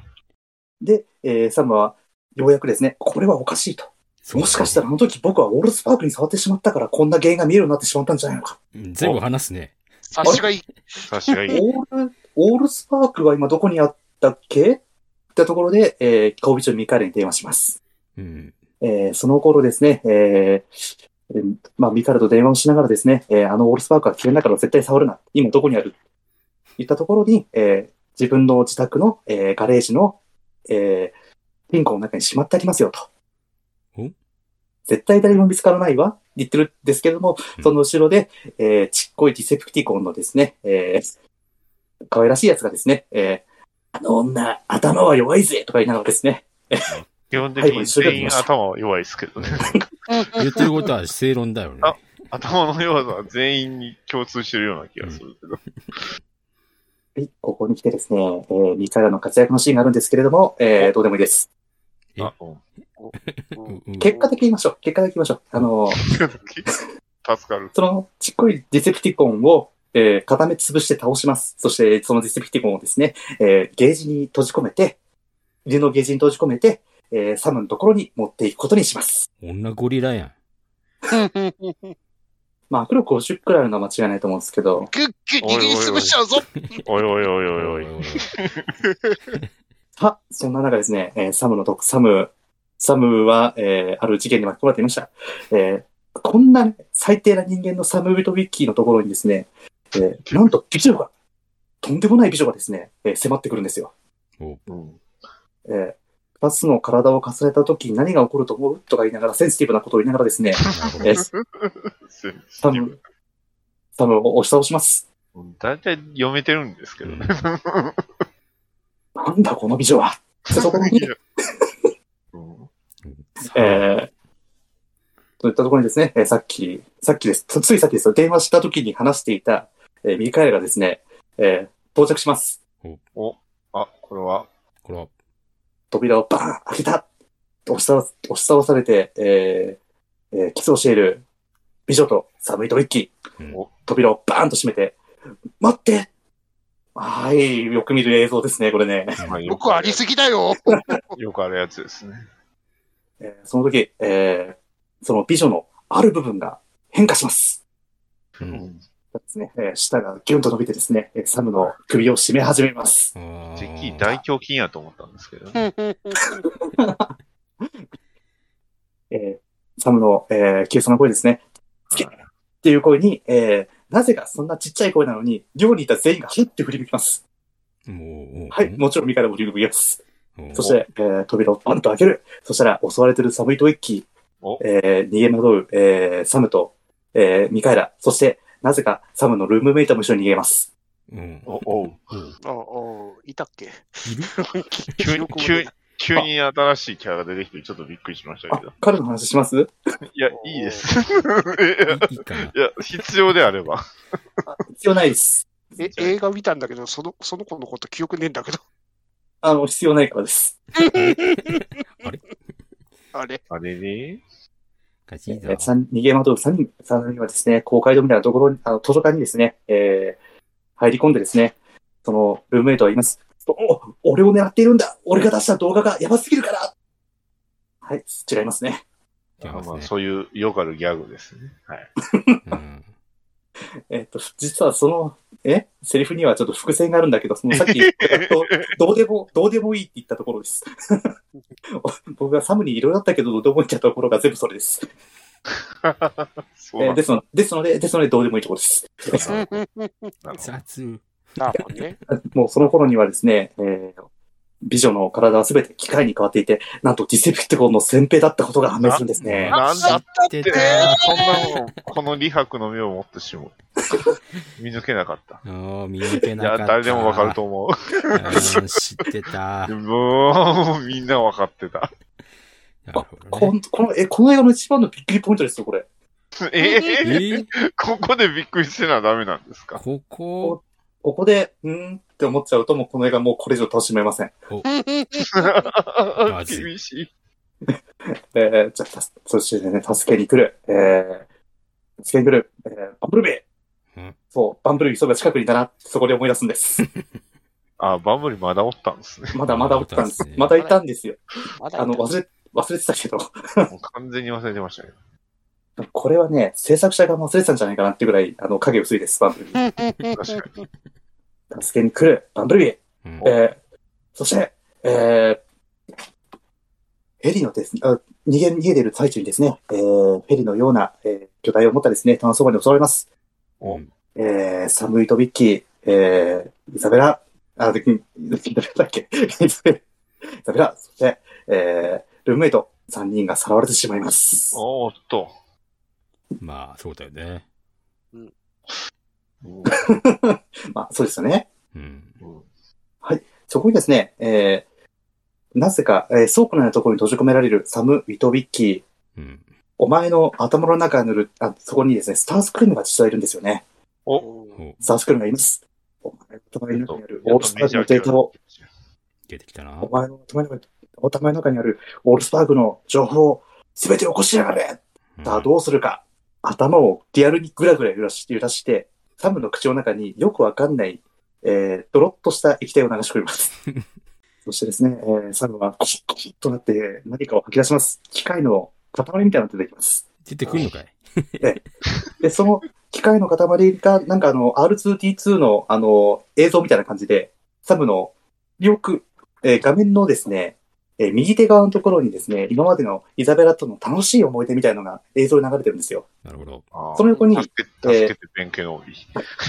あとですね、この、えーそしてですね、その画面の全体、あの、右半分よりも、えー左縦側ですね、全体のところにですね、えー書いて、あの、あるのがですね、えーサムがさっき一生懸命いっぱいノートとか壁とかに落書きしまくってた文字が浮かんでくるんですよ。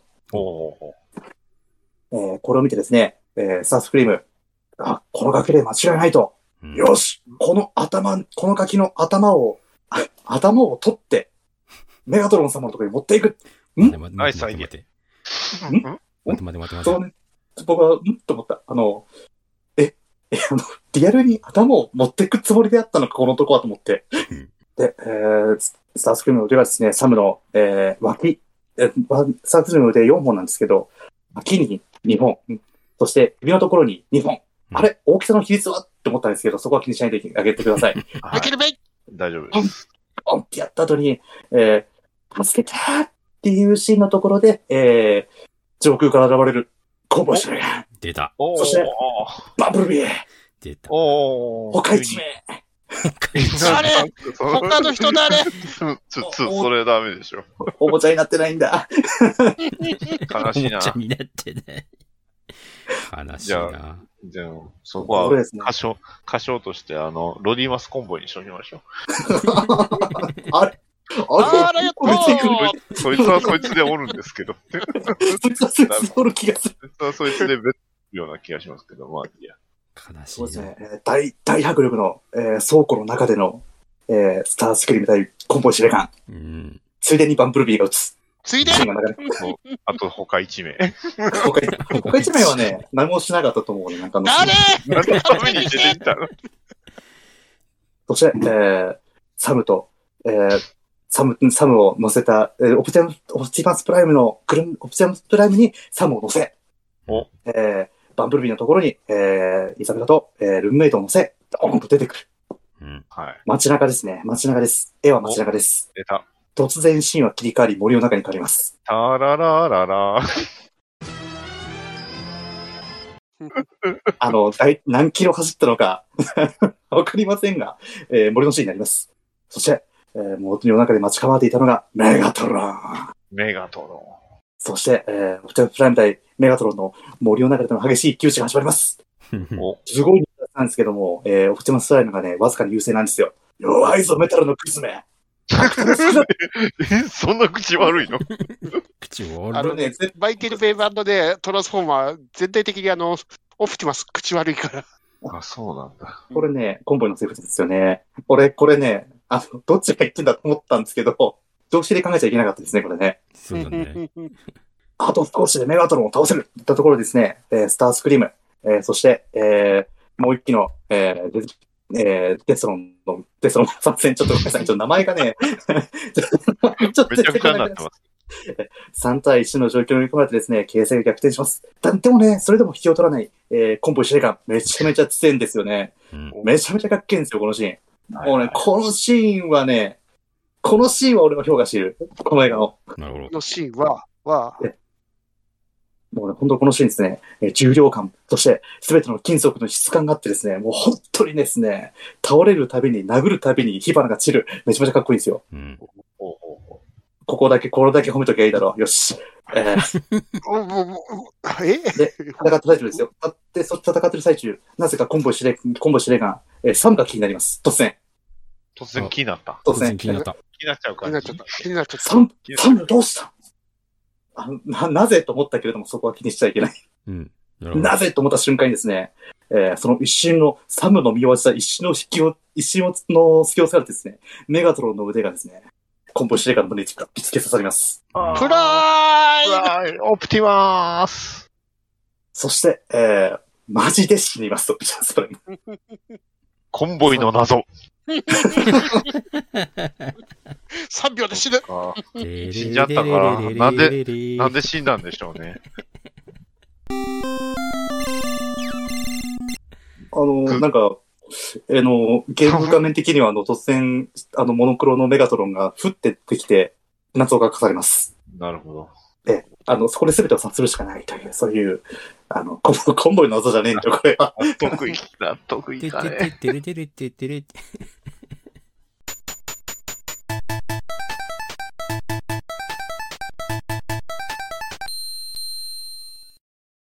ラララララ。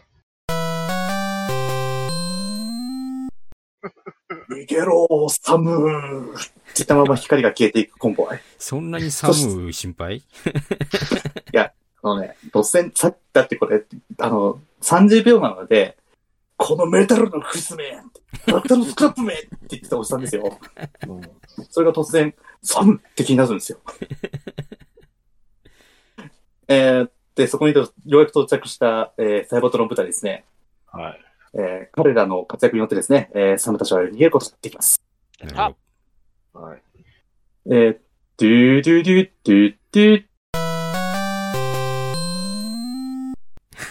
その頃、スタースクリームは、すみません、メガトロン様あのガキを見失いましたこのバカ者がほど。まあ、しかしボコボコまた、今度は屋上、頭近あのいよって。こ 今度はビルの屋上でボコボコにされます。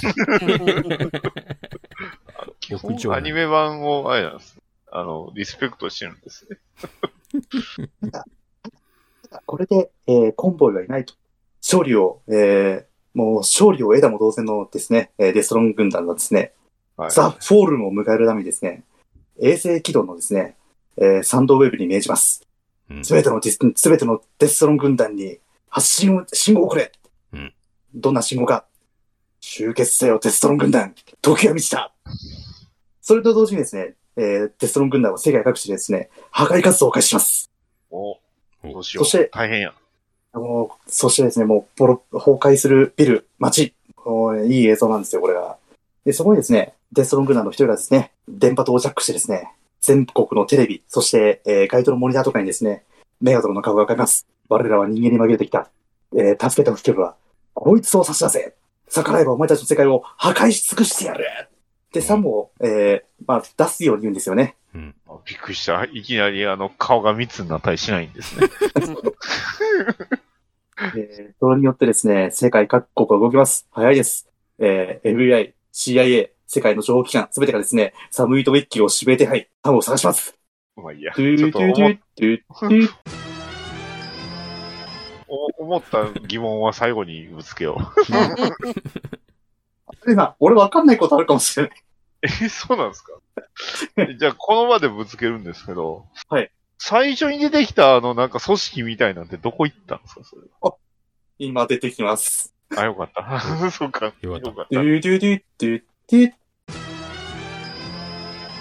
そして、えーバラバラバラバラバラっと、あの、ヘリボ、ヘリがですね、2機、コンボイを宙づり、宙づりにしている映像が流れるんですよ。あらこれは見たことありますよね。あの、コンボイの謎キャンペーンの時に、だからやっぱそうじゃないですやか。っぱコンボイの謎じゃやないっぱですかコ。ンボイの謎なんだ。あの、アメリカのガキが買ったあのシーンの再現、どこに運ばれるのか、おネストの基地なんですね。おただ、その頃、えーネストはですね、オートポットを、あサイボトロンたちがですね、えーの、のが敗、あの、コンボイが敗北してしまったことによって、えーもうお前らの存在価値はないと。ネストの基地はです、封鎖されてですね、ひどいえーサイバトロンたちは、えーネストの基地にいたサイバトロンたちはですね、拘束されてしまいます。うんあの、マジ、意味今、意味わかんないですよね。あの、それこそ、あの、この残ってるサイバトロン分隊で何とかしなきゃいけないってとこじゃないのかと思うんですけど、まあ、確かにそうですね。えーアメリカ政あ府とあとはですはもう、ウルトラマグナスに任せるしかないと思うんですけど。その頃ですね。そし、と、そこでですね、突然また画面は動きてですね、ドゥドゥドゥドゥドゥ、その頃サムは、はい。えー前作のですね、えーサムをずっと追っていたセクターセブンの捜査官、ティモンズさんのところに向かいます。ままだいたんだ。あ、助けを求めるところはそこしかなかったっていうのがですね、サムの本当の、本当にあの、人望のなさをちょっと感じるところなんですけど、で、テモンズ捜査官にですね、いや、こんな変な文字が浮かんできてしまって、本当に困っているんだって。だこの文字は一体何なんだいや、俺に分かるわけないだろうって。まあ、至極真っ当ですよね。当然ですよね。そう。まあね。話が進まねただ、ただ見ていただき、ただあの、この、えー映画のですね、あらすじとかそういったところを見てもらうと、ここで、下津捜査官のところに行って、えーこの謎が明らかになるって言ってるんですよ。え。これね、大事なところをね、書いてないんですよ、みんな。あの、こんな変な文字わかる、わかるなん、わかるやつなんて、えーあの異星人たちぐらいだろう。あ、そういえば、異星人を捕まえてるわ。ようやく、 ようやく30分以上前に捕まえたあの知的的が登場します。えーまだ連れてきたんですね。一体、い つ連れてきてたのかよくわかんないんですけど、あの、大体お前バンブルビーって、バン、捕まった後バンブルビーって帰ってきたじゃんって思うんですけど、なぜかディセプティコンのそのですね、えー入れたゲージ持ってるんですよ、イザベラ。こなるほど。で、そういうとこから出すとですね、そのデストロンのですね、えーちっこいやつがですね、あ、これは、えー古代サイバトロン語だぜって言うんですよ。えーそしてですね、えー実はセイバートロ戦から、セイバートロ戦から、えー来て、来たのは、えーコンボイたちが初めてじゃないと。はるか昔から、えー地球の機械にですね、セイバートロ製の、えー機械生命体がですね、まあ、紛れて、実は昔から存在していたんだって言うんですよね。ゴリラかなう、わかんない。ライオンかもしれない。あ、でもごめんなさい その頃の話をしてるのか、なんか数千年でしたから、ずもうちょっとの未来な気もしないでもないけれども、どこで帳尻合わせるのか楽しみですね、来年。そうですね。この、えー、下津捜査官、何を調べていたかというとですね、えー異星人の可能性がある。まあ、いこの、こいつは、ここは、これ、異星人じゃないかっていうような、なんかエクスファイル的なですね、データを集めてたんですよ。うんで、その画像を見てですね、お、こいつは、えーサイバトロンなんとかだぜ。こいつはディセプティコンなんとかだぜ。って言い始めるんですよ、その、なんですかね、あの、機械生命体が。うん喜ぶ下津捜査官、あーおあ、俺の、やっぱりこいつら宇宙人だったのか、とか言うんですけども、えーその中でも、古代サイバートロン語を扱うことができるディペプティコンだっていうのかな、えースミドスミソニア博物館の、えーブラックバードに擬態している、えートランスフォーマーだってことを突き止めるんですよ。おーこう。うんそして彼らはスミソニア博物館に行きます。はい、果たして下野捜査官がいたのはどこだったのかよくわかんないですね。とりあえずスミソニア博物館に、えー、ついてますお。そこですね、うん、まあ、どうでもいいようなですね、えーどうでもいいって。こうでもいい。どうでもいいような侵入劇をやってですね、 えーブラックバードに期待した、えートランスフォーマー、ジェットファイヤーを復活させるんですね。復活させる方法としては、あの、サムが持ってたオールスパークのかけら、あれを、えいってやったら、えー復活しました。軽いな簡単あちなみに、あの、です、あの、メガトロンもそんな感じで復活したんで、多分、それの方が正しいんだと思うんです。なるほど。正しいなるほどあでただですね、ジェットファイアを復活した時に、イザベラがですね、ジェットファイアの下に書いてあるエンブレムに驚くんですよ。こいつディセプティコンだわって叫ぶんですよ。ただ、えージェットファイアはですね、いや、いや、あの、どっちかにつく、どっちにつ、あの、オートボットがディセプティコンをどっちかにつくかっていうのは自分が決めることであるから、こんなエンブレムと関係ないって突然言い始めるんですよ。おーはい、あんな設定はと、あんな設定はねえと思ったんですけど、あの、まあ、ジェットファイアがならそうなんでしょう。ほで、ジェットバイはですね、しきりに、俺は何かの任務については、ついていたはずっていうことを言ってるんですよね。うんで、ダムは、えー、あの、ぶつけたかった質問、この文字は一体何なんだと、あの、地面に書き始めて、ジェットファイアに見せます。うんそしたら、えー、ジェットファイアは、俺の任務を思い出した。ダガーの検索と、キーだって言うんですよね。そして、えー、ジェットファイアはですね、突然ですね、えー、スペースブリッジを開いてですね、サムたちをエジプトに運んでしまいます。遠い。ちなみにですね、どこに飛ばされたかってサムたち分かってませんでした、これ。で、スペースブリッジを開くとも何とも言ってないんで、えー何が起こったのか画面上よ意味分かんなかったです。視聴者も、そうですね今聞いてる、この聞いてる方も多分、僕も分かってないと思う。ちょっとね、これね、分かっていただきたいのはですね、俺飛ばしないってことを分かっていただきたい。飛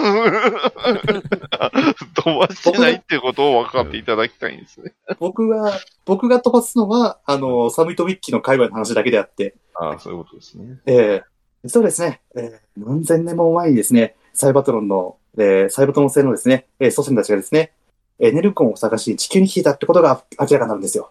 うんなんだってで、その目的はですね、えーエネルゴンの探索だったんですよね。どっかで聞いた話だな。エネルゴンっていうのはどうやって生まれるかっていうと、太陽ぐらいのエネルギーがあるものを破壊した時に生まれるさらに膨大なエネルギうん。ー。えーそれがですね、エネルゴンだって言うんですけど、あはい、そうだったかなって俺は思うんですけどね。うんまああの、マイケル・ベイが言うならしょうがない。まあ、そうっすね。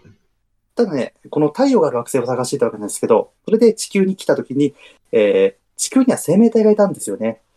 うん。えーそのサイバトロン製の、えーまあ、当時のトランスフォーマーたちのルールとしては、えーエネルゴンを発生させる、太陽を破壊させるときには、えーその付近に、その付近の惑星に生命体がいないところしか、でしか、えーサイえーエネルゴンを、えー生成してはいけないっていうのを決めてたんですけど、うんその中の一人ですね、ザ・フォールンは、いや、この星の太陽を破壊すれば膨大なエネルゴンが手に入るから、この星でえー、猫を生成すべきだっていうことでですね、7人の、えートランスフォーマーたちをですね、ザ・フォールマンは退治していたってことがそこで明らかになるんですよ。となるほど。はい、ここね、突然語られるですね、ジェットファイアの一人語りでわかるんですよね。一人ここ語まりだでったね。はい、これ一人語りですね。あ の一人語りというか、あの、映像、ま、映像ありきの一人語りみたいなので語られるんですけど、で、そこにですね、その太陽を破壊するための兵器が、えー実はエジプトに眠っていると。で、その、それを探せって言うんですよね。うんえー、むちゃくちゃでしょう。うん、そうですね。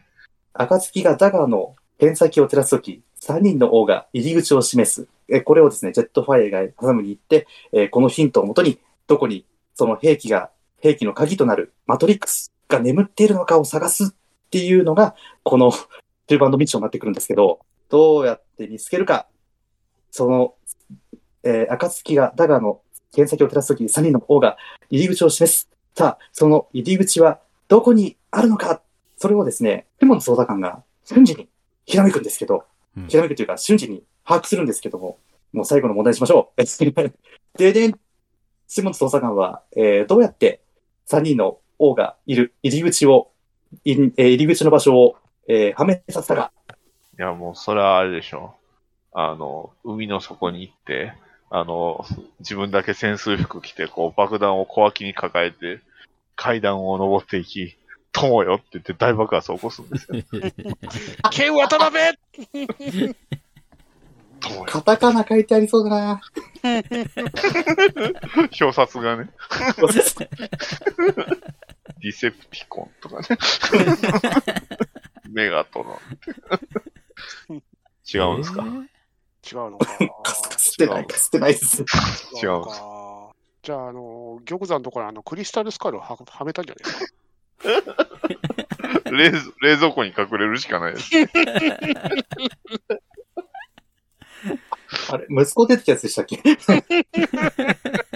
あれじゃないですかあの、主人公の汗をこう操作して、こう、水を垂らすっていうことをすれば、こう、なんか装置がガガガガガってか動くんじゃないですかアクアマンやね。いや、言わなきゃわからなかった。俺も、俺も今、つんなんかえ見たぞと思ったんですけど、そ 何んなんのあ映っ画だたっけかなはい、えースマホで CIA にハッキングして、えー CIA が、に、あの、暁だがって検索したら、えー古代シュメル人が赤バマンところのことをダガーの検索と呼んでいたってことがわかります。おい。わあ、スマホすげえ。 CIA すげえス CS マホすげえ。お別れだろうか、下津捜査官は、あ何もしていない。何もしてい ない。えーっとですね。だからよくわかんないのがね、本当にね、ここのデータだけでなんで座標まで明らかになったのか俺は全然わかんないんですけど、なぜか座標まで明らかになります。なったぜ。怖えな。もう、もう尺短いから、もう尺、尺ないからね。あ、でもま だね、あと1時間あります。ごめんな。ええ嘘だろそうでしょえーそうですね。で、えーもうここに間違いないと思って、あの、かまだ確認してないんですよ。まだ向かってもいないんですけど、えーじゃあここにオプティマス、オプティマスをえー運ばなきゃいけない。どうやって運ぶんだ電話をするのさ。はい、出てきました、ネスト本部。ネスト本部にですね、えー、地元捜査官が電話をかけます。これね、サムが電話をしちゃうと、あの、居場所が分かっ、あの全、指名手配かかってるんで、場所が分かっちゃうと。だから、下津捜査官が電話をかける。はい、あ下津捜査官の仕事はここで終了です。電話しただけです。あれ電話しただけですね。電話しただけですね。僕が見る限り電話しただけですね。下本さん。シモン捜査官必要だったええおい、い、ロスさん、何聞いてたんですかいらないっす。いらないんだったそれ言い出したよ人間全部いらへんっていうお家が持っていけへんから。ね。レノックス、えー、詳細ですね。えー、あ、これがネストのあの協力者の軍事さんの名前なんですけど、 急に出てくれや。これね、俺と、今ノートに突然書いてあってびっくりした。誰急に、急に出てくるやん。ちょっとね、本当にね、これね、あとのほん、リアルにこれ、いつあの、2時間40分もある映画なんで、本当にこれね、あと1時間あるんですよ。ええじゃえっとね、果たして、本当にまあ、そのもっ場と所に短かったのにな。3時間。三人の、三人のはいるのか、えーそして、どうやってコンボイを復活させるのか、それは、じゃあ皆さんの目で確認してみたいですね。 もう諦めてる。ジェットファイヤーあと1時間半諦めた。そうです ね。まあ、なんかな、なんとなくわかるからもういいかなっていうのもありますよね。あ 確かの、にみんまあ、な、もう、分かってたでし ょ分かったでしょまあ、あーしねこの、この、あの、なんか、情報番組かなんかで、あの、過去最高のなんかロボット数出てくるみたいな予告というか、情報番組でやってたんですよ。うんはいははいいはいはいはい。めっちゃなんかいろんなトランスフォーマー出てくんだろうなと思って期待して見に行ったら、ラストが、あーっていう。ね。あーなるほちなどね。みにですね、前作でも40体を登場します。多いな。でえーっとね、あの、映画に、え、いたこいつってやつまでおもちゃになってます。さすがハスプロですね。あーまあ、それは別にいいんですけどね。うんあの、ネームドがおらんのや、大勢の中に、あ、そうなんだ。うぞうむぞうが多い。モブ多すぎ問題。おふって数稼ぐなやっていう。これね、一番の問題は、あの、ディセプティコンの方の主要メンバーが全員銀色で統一されてるんで、どれがどれかわからへんって。その通り、本当にわかんないです。わかんない。多分、スタースクリームが2人おっても気づかないです。色。色つける色色が違って、色をつける色を。合体兵士、合体兵士のデバステーターなんで、本当に6体合体するのに、活躍のシーン一瞬でしたからね。まあ、バルキリーともバレないでしょ。バレないですね。てか、ジェットファイヤーバルキリーですから ね。ロボテックですからね。ね。もう次はライオコンボイですよ。ゲットマイフューチャーそう、サイバーネーションネクストのね。信じた道を行くんだよそうですよ。ね。あの、ゲットマイフューチャー。さっきタイトル言うなよ。ありがといや、もビーストボーイズは、本当に、あれなんですよ、あの、ハズブロと宝が、もう、はじ、あの、本当に久々にタッグを組んだ作品なんですよね。で、それまでね、あの、ヘッドマスターの頃から、ハズブロはもう、あの、2010の時に培ったっていうか、あの、奪い取った技術で、もう俺たちはこれでトランスフォーマーをずっと続けられると。ずっと売れるものを作れると。だから人間、あの、日本の会社の方は、もうこれでさよならしましょうってことで、もう本当に別方向に向かっちゃってたんですよね。日本のトランスフォーマーとアメリカのトランスフォーマー。そうだえね。えーハズブロの方が作るのが、まあ、奇抜なものがめちゃめちゃ多くてですね、えー中でもおかしいのはですね、半魚人から変形するトランスフォーマーとか、半魚人から人間になるトランスフォーマーとか、あ、魚人から人間って、はい。なんとも言えずね。で、えーっと、パカッとトランスフォーマー、ロボットの外観ポカッと開けたら中に人間が入ってるとか、よくわかんないシリーズ売っちゃったせいで、あの、どんどんトランスフォーマーに気が下がっていったんですよ。はいはだよねえ。そんな中で、えー新しいトランスフォーマーとして、えー作ったのが、あの、ビースオーさんですけど、この時に、なんかどうやったらチーターをロボットにできるかっていうのをめちゃめちゃやんだんだらしいんですよね。う。うんん。うん。で、そこに、あの、当時の宝の、えー、処分、技術担当の人がですね、えーあ、え、これは、ここをこうしてこうすれば、あの、この足を、こう、この技術で折り曲げれば、えー腕が出てくるよ。ロボットの形になるよっていうのを見せ、やってみま見せたんですよ。うん。それによって、やっぱり日本人すげえやっていうことですね。そこで日本のえースタッフとえーハズブロのスタッフがまた一緒のチームに、チームとして、えーロボットを作り始めたっていうのが、っていうストーリーがあるんですよ、実は。マイケル・ベイ関係ない んじゃん。いやニューローがビー脱ストボー線イズさせといて言うのもなんなんです けどね。ビーストボーズと関係ないのにめ ちゃくちゃ好きなんですよね。そうなんです。そうなんです。そうなんです。サ言いたイかった。言いたくなっちゃった、あ今。そうそうそっかサイバーネーションネットワークの話は別にいらないですかさい最後に歌った曲がご存知月光仮面くんのエンディングだったっていうのがちょっと衝撃だったんですけど。マジマ ジマジーロって言っとかなきゃいい大丈夫ですか あ、そうか、あの人らなんだ。そうだよ。あ、そうか、そうだ、そうだわな。カラフルだったらそうだわな。ボーカルだよ。ボーカルだしですよね。確かに。え、もう、もう大丈夫ですかこれ僕、この流れのまま僕が行くんですかえ、あ、そうですね。そうです ね。そうですぶっね。ちゃけ言うと僕結構真面目な作品にしましたよ。お、というのも多分これ誰も見てないだろうなと思いまして。なるほど。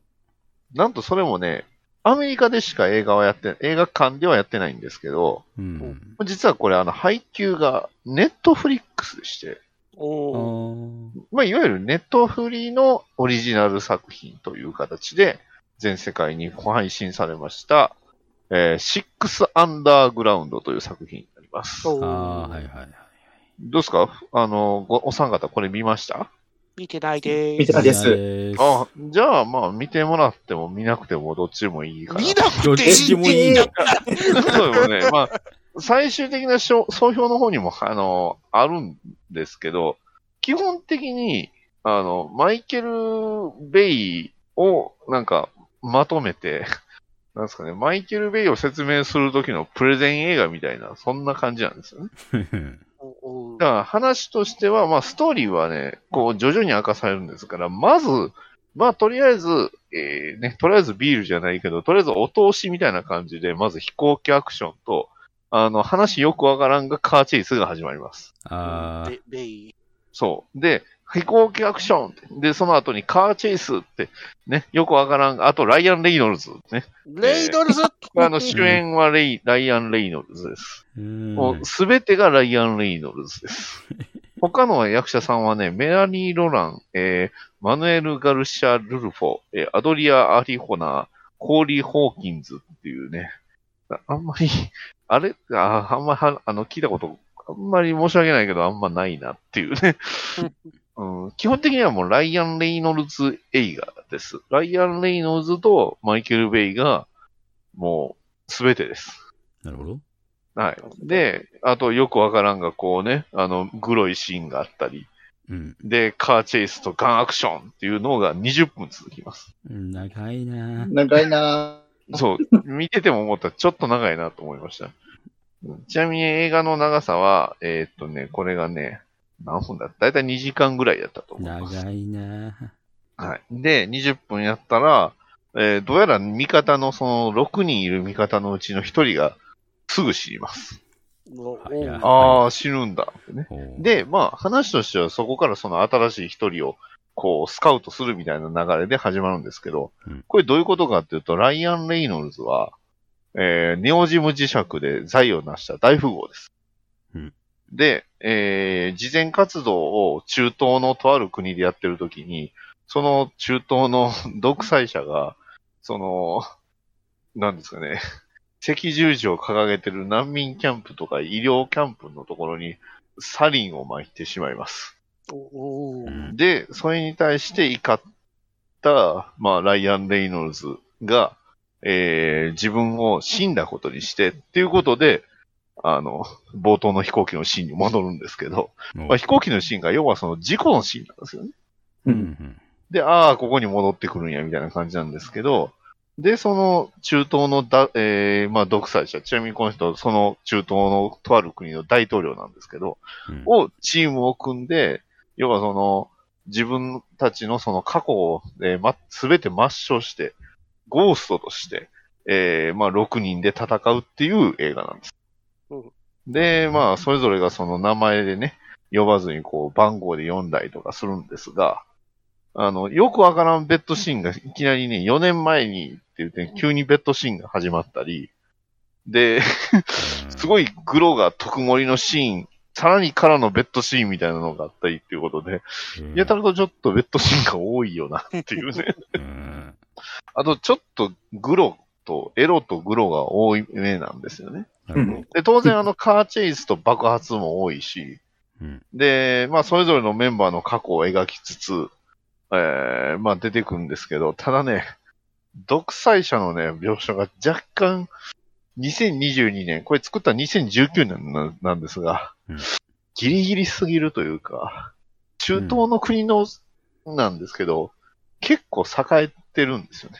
こうなるほど都市なんですよね。で、その独裁者がこう像を作ったりはいいんですが、まあ、ちょっと髪の毛の少ない独裁者なんですが、ちょっとね、中東というよりはもうちょっとなんか上の方の人っぽいよなっていう。。そうですよね 今ちょっと、今出すには若干、若干どころかだいぶちょっとどうなのっていうね、んだだいぶセンシティブ。だいぶセンシティブなね、あの感じなんで。ただ、その独裁者なんですけど、弟がいまして、はいその弟は民主的なんですよね。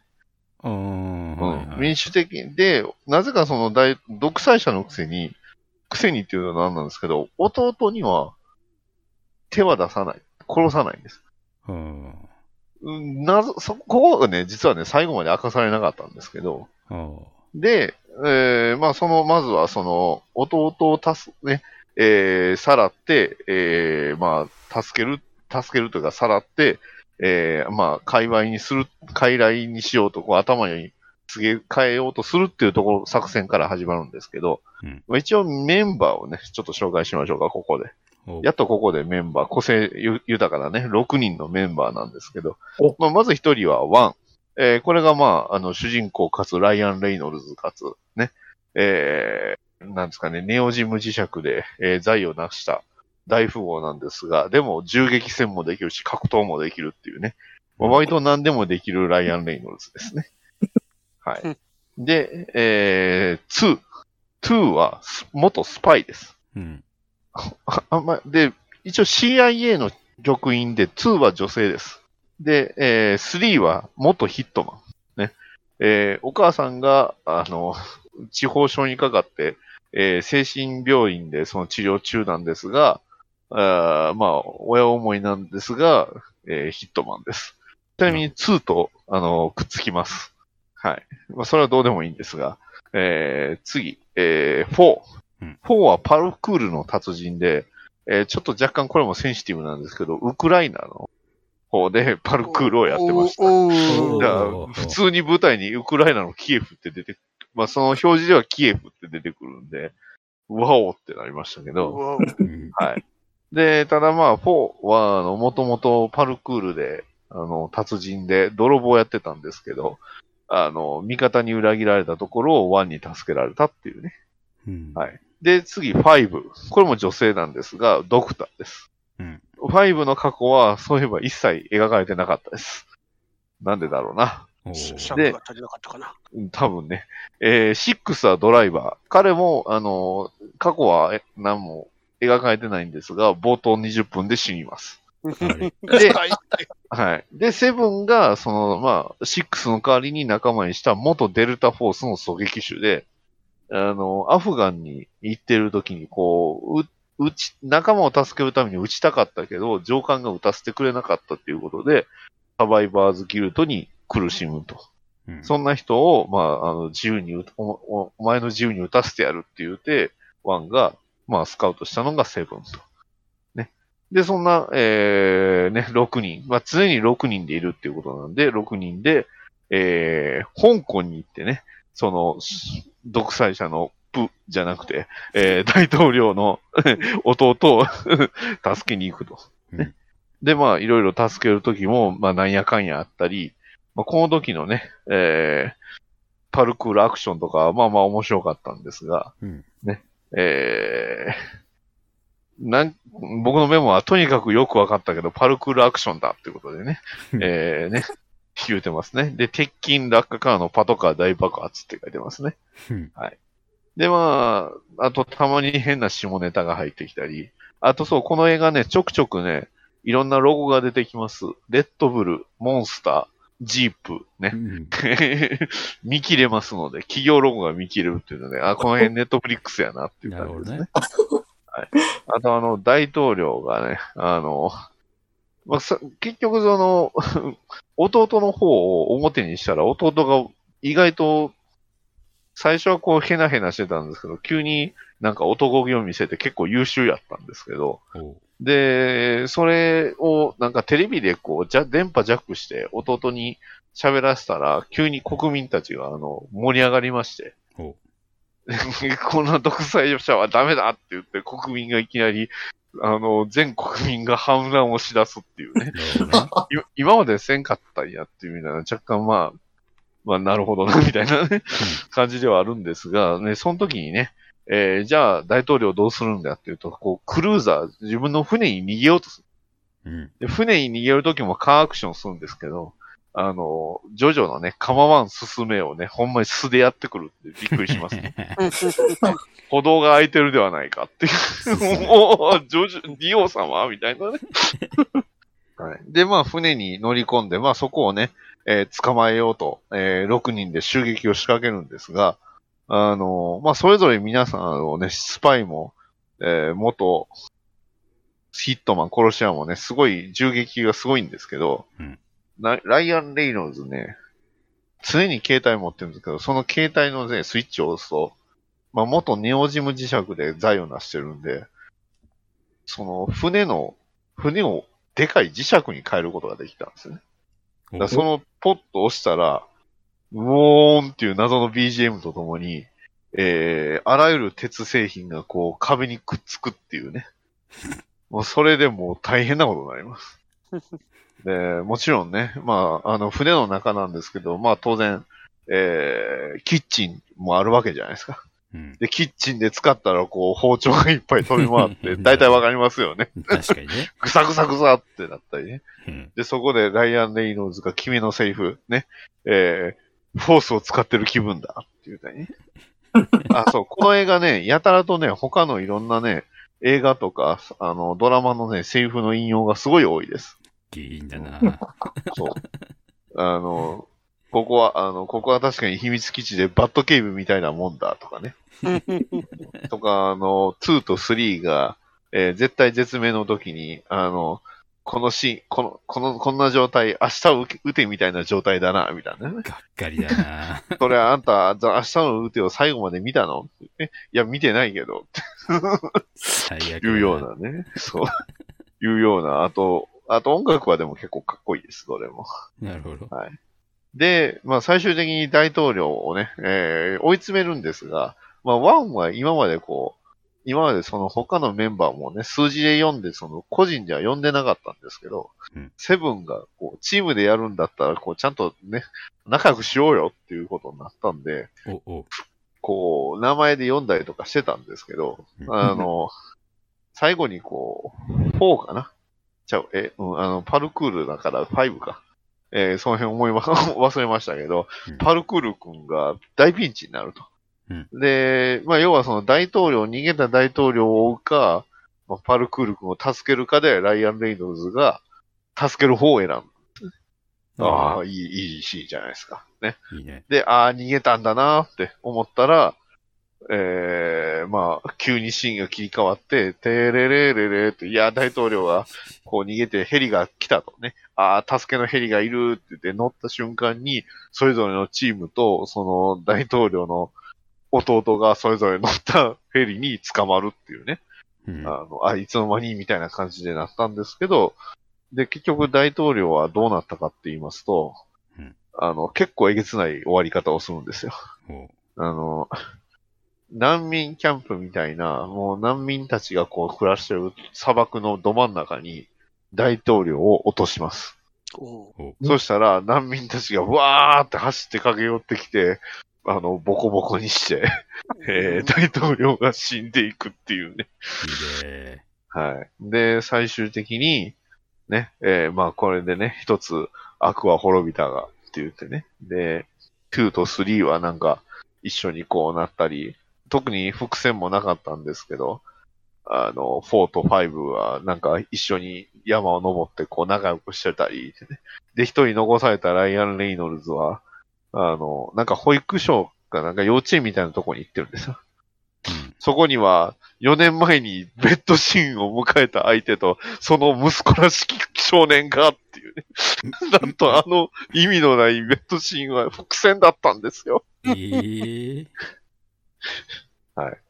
で、そう。で、ああ、これで終わりなんかなと思ったら、最後のシーンで、みんなでまた6人で集まって、まだまだ悪党はいるって言って、こう、アルマゲドーンみたいな感じで終わりましたと。最後まあアルマゲドンなのか。まあ、あの、なんていうんですかね、あの、普通に面白かったんです。なるほどね。はい。なので、あの、普通に、なんですかね、マイケル・ベイの作品を特にその、判権なく楽しむんであれば、シックスアンダーグラウンド、これはいいんじゃないかうん。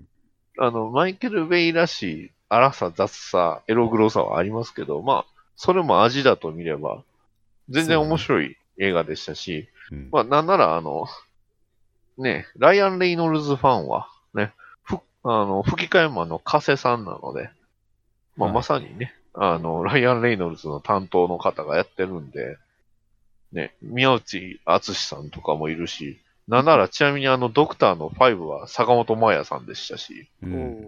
ううん。割と、ね、あの、全然、 ええ特にそんなに引っかかりは、まあちょこちょこありましたけど、ほんと普通のアクション映画でした。うん。ので、あの、カーチェイスみたい、まあ、銃みたい、ちょっとエログロもあってもいいぐらいだったら、まあ、いいんじゃないかなとうん。思いますのでね、えー映画館では出してない作品ではありますけど、マイケル・ベイ、ね、えー、シックス・アンダーグラウンド、まあ、続編はないでしょう。はい。ええ。ただまあ、なんていうんですかね、普通に、うん、見る分には全然負担のない作品ですので、はいまあ、ぜひ、ね、気になった方はね、あの、それぞれ皆さんが、あのね、ね、えー、ニナッチさんがこう定番、ね、えー、とめきちさんがちょっと怖い映画、ね、えー、アスラーダさんが、えー、だいぶひどい映画をね、出してきたんで、まあ、ちょっと良作を出してみました。 なるほど。なるほど。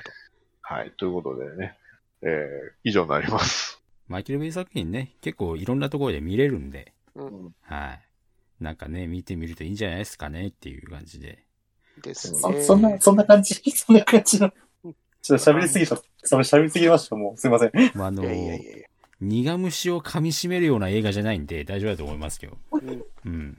ただあの、トランスフォーマーリベンジは確かに、お、こいつら、こいつらどういうバカばっかりしかねえけど、どういうことみたいな、そんなツッコミはあるかもしれない。 うんまあ、そんな映画が撮ってるね、マイケル・ベイがね、まあ、今、今後ね、どんな作品を撮っていくのかっていうところもね、中止していきましょうっていうところでございました。はい。はーい。はーい。ありがとうございましありがとうたございま。した。あ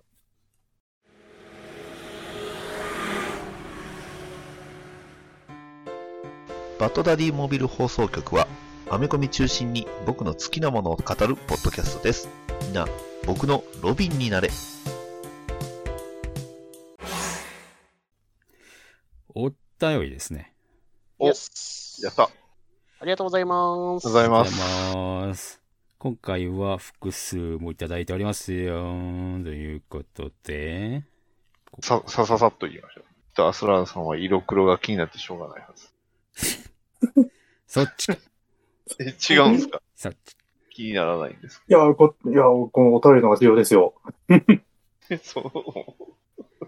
さあ、今回は、ワットさんからたくさんいただいておりますよ。おはいお。えー、一つ目が、仮面ライダー1号も復活のコアメダルも映画館へ見に行きました。1号はゴーストなしでやってほしかったし、本郷武というよりただの藤岡弘だったの、 だったのかなと。えーそして自分は大津にあんな結末は望んでなかったですと。せめて、安子にあん脚本なら納得できたのかもしれませんけど、と。仮面ライダー1号の新デザインは、自分の好み的には鮮やかなグリーンと赤いラインがクソだぜーと思っていたので、フィギュアアーツをリペイントかつ歴戦の勇者感を出すべくダメージ表現したら、ザ・ネクストの1号っぽくなってしもたっていうことで、えー、いろいろね、自分がリペイントした作品とか、えー、画像でつけてくれてます。最近、ハガレンも、宝吉さんのネタになってたっていうことで紹介いただいております。ありがとうございます。はーい。ありがとうございはありがとうございまます。いあやーこ、れ、ハこガれレはン、ね。お、そっち先用意してあります。す。まあ、ハガレンはほら、こすりにこするべき題材でしょ、これは。まあ、宝吉さんだったらやるでしょうっていうところですよ。完全に鉱脈が埋まってますからね。まあ、そうですね鉱脈ですね。えー突っ込みしかないですからね、これね。うんううん んさ新しい新作映画はどうなるんでしょうかいやー、ね見たくねえな。見れるんでししょうかい見れるのかないけるんだろうか。見に行けるんでしょうか行きたいかなテンション上げれるんだろうか、そこまで。無理だな。いやでもここまでなんか、あの、反応が無だと逆に気になりますよね。そうなんですよね。全然その、なんですかね、反応がないんで、えーね、みんなってトップガンばっかり見に行ってるから。いやーってなトんで、ップガなンんだでし、。なんで翻訳、その、方がそんな見ないんですかえー前回のあれもあるし。うんシン・ウルトラマンはまあ見たけ ど。見に行く人っつったら前作のあれがあるからハードルも下がっちゃってるからもうどうにもならないでしょ。でも見に行く理由がないからでしょうね。見に行く理由もない。本当に理由がないんですよね。 理由つけないと見れないってダメですよ、本 当。一方でトップガンは話題になってるし。まあまあね、やっぱ話題になりゃみんな見に行きますよ。無理です。おかしいなこれはもうぁ。無理です仮面ライダー1号と復活のコアメダル。1号映画で、映画館で見るのは確かにしんどいかもしれないです、 ね。確かにあれ。だっていや、前半40分いらないじゃないですか。ごま団のところまで、こう、黙って座ってなきゃいけないっていう、この。ごま行のとこまで黙っとかないといけないっていうのはちうょっと、ん。あれね、あの、感情的にはそわそわそわそわした記憶しかないですよ、俺。 映画館で。まあね。大丈夫か大丈夫か大丈夫かいや、大丈夫じゃない。大丈夫大じ丈ゃ夫じゃなな。いかった。 大丈夫じゃないよ。大丈夫ではないんで。うん。だからでも40分。あの、あの40分耐えたそわそわだったんで、あの、最後のところでは、ああ、よかったって思っちゃったんですよ。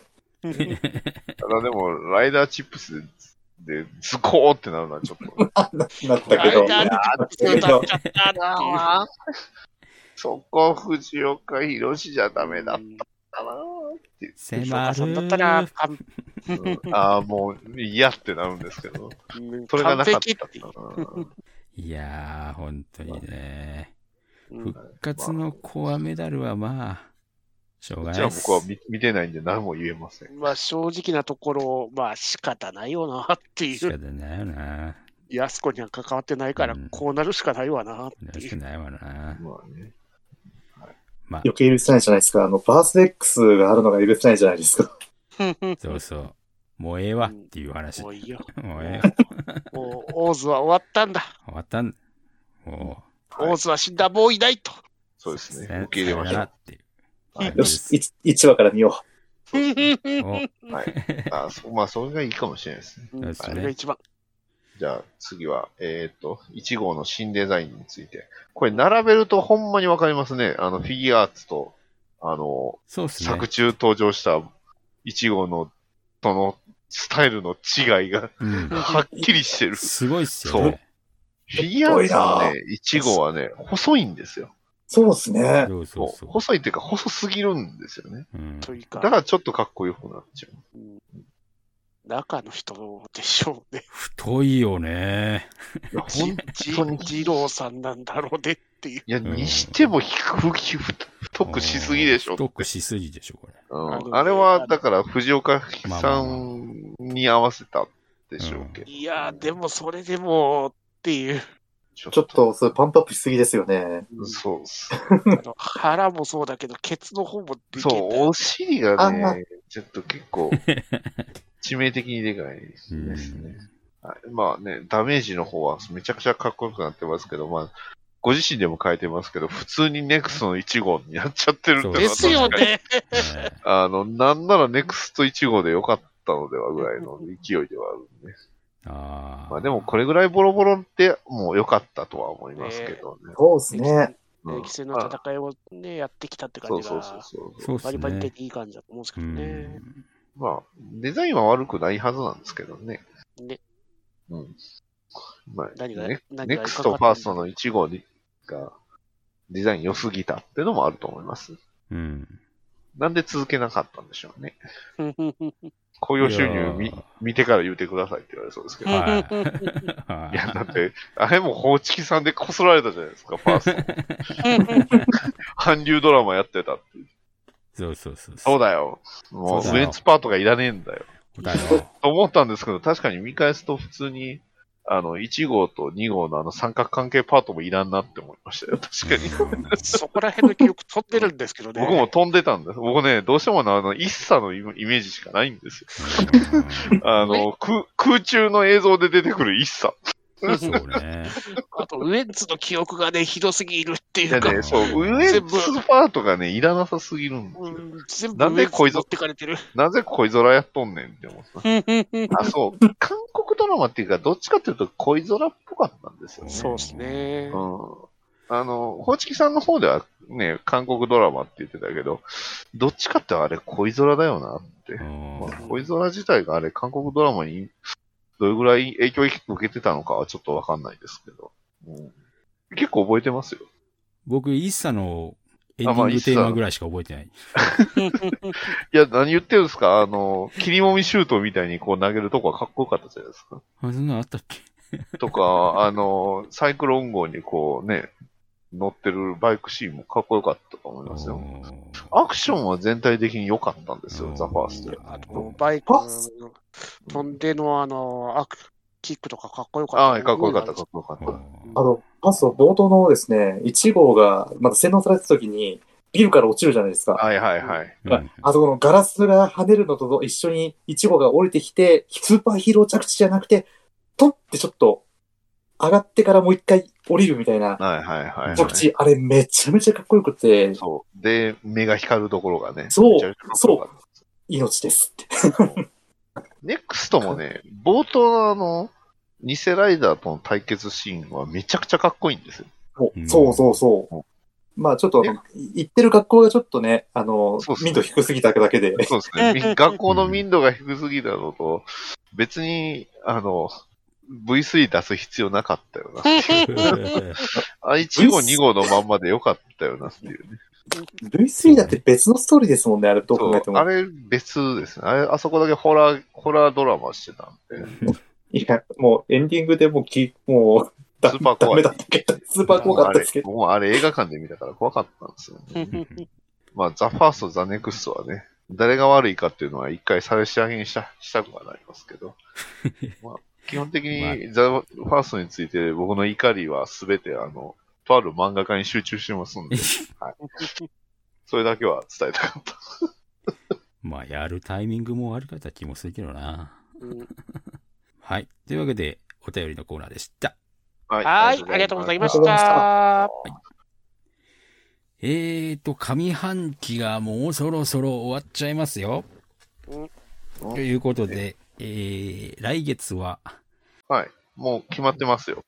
え、実はねうん、実はリクエストもらってるんですよ。あ、いそただきうなんでますしか。たそう。リクエストもらってて、これは確かに、これは喋らねばならないとあ思いましたのなでる、ほど。しかもね、誰から来たと思いますは意い。外なあの人から来たんです。誰ですか。パンタンさんからです。あ、そう。なるほど。パンタンさんから、これをぜひね、N バでちょっと喋っていただきたいとなるほどね。いうふうにいただきましたので、ちょっとコインは答えねばなるまいとはい。思うわけですよ。やりましょはい。誰でかは、その作品を今発表します。はい。えー、こちら、えー、映画、オタクに恋は難しい。見なきゃダメですか見てな、見てます あ、ごめんなさい、もうもしかしてもう見てましたこれ。いや、見てないです よ。そうっすか。アスラーナさんどうですか見てないです、これ。やったよし誰も見てないですね。う。よっしゃ。よし。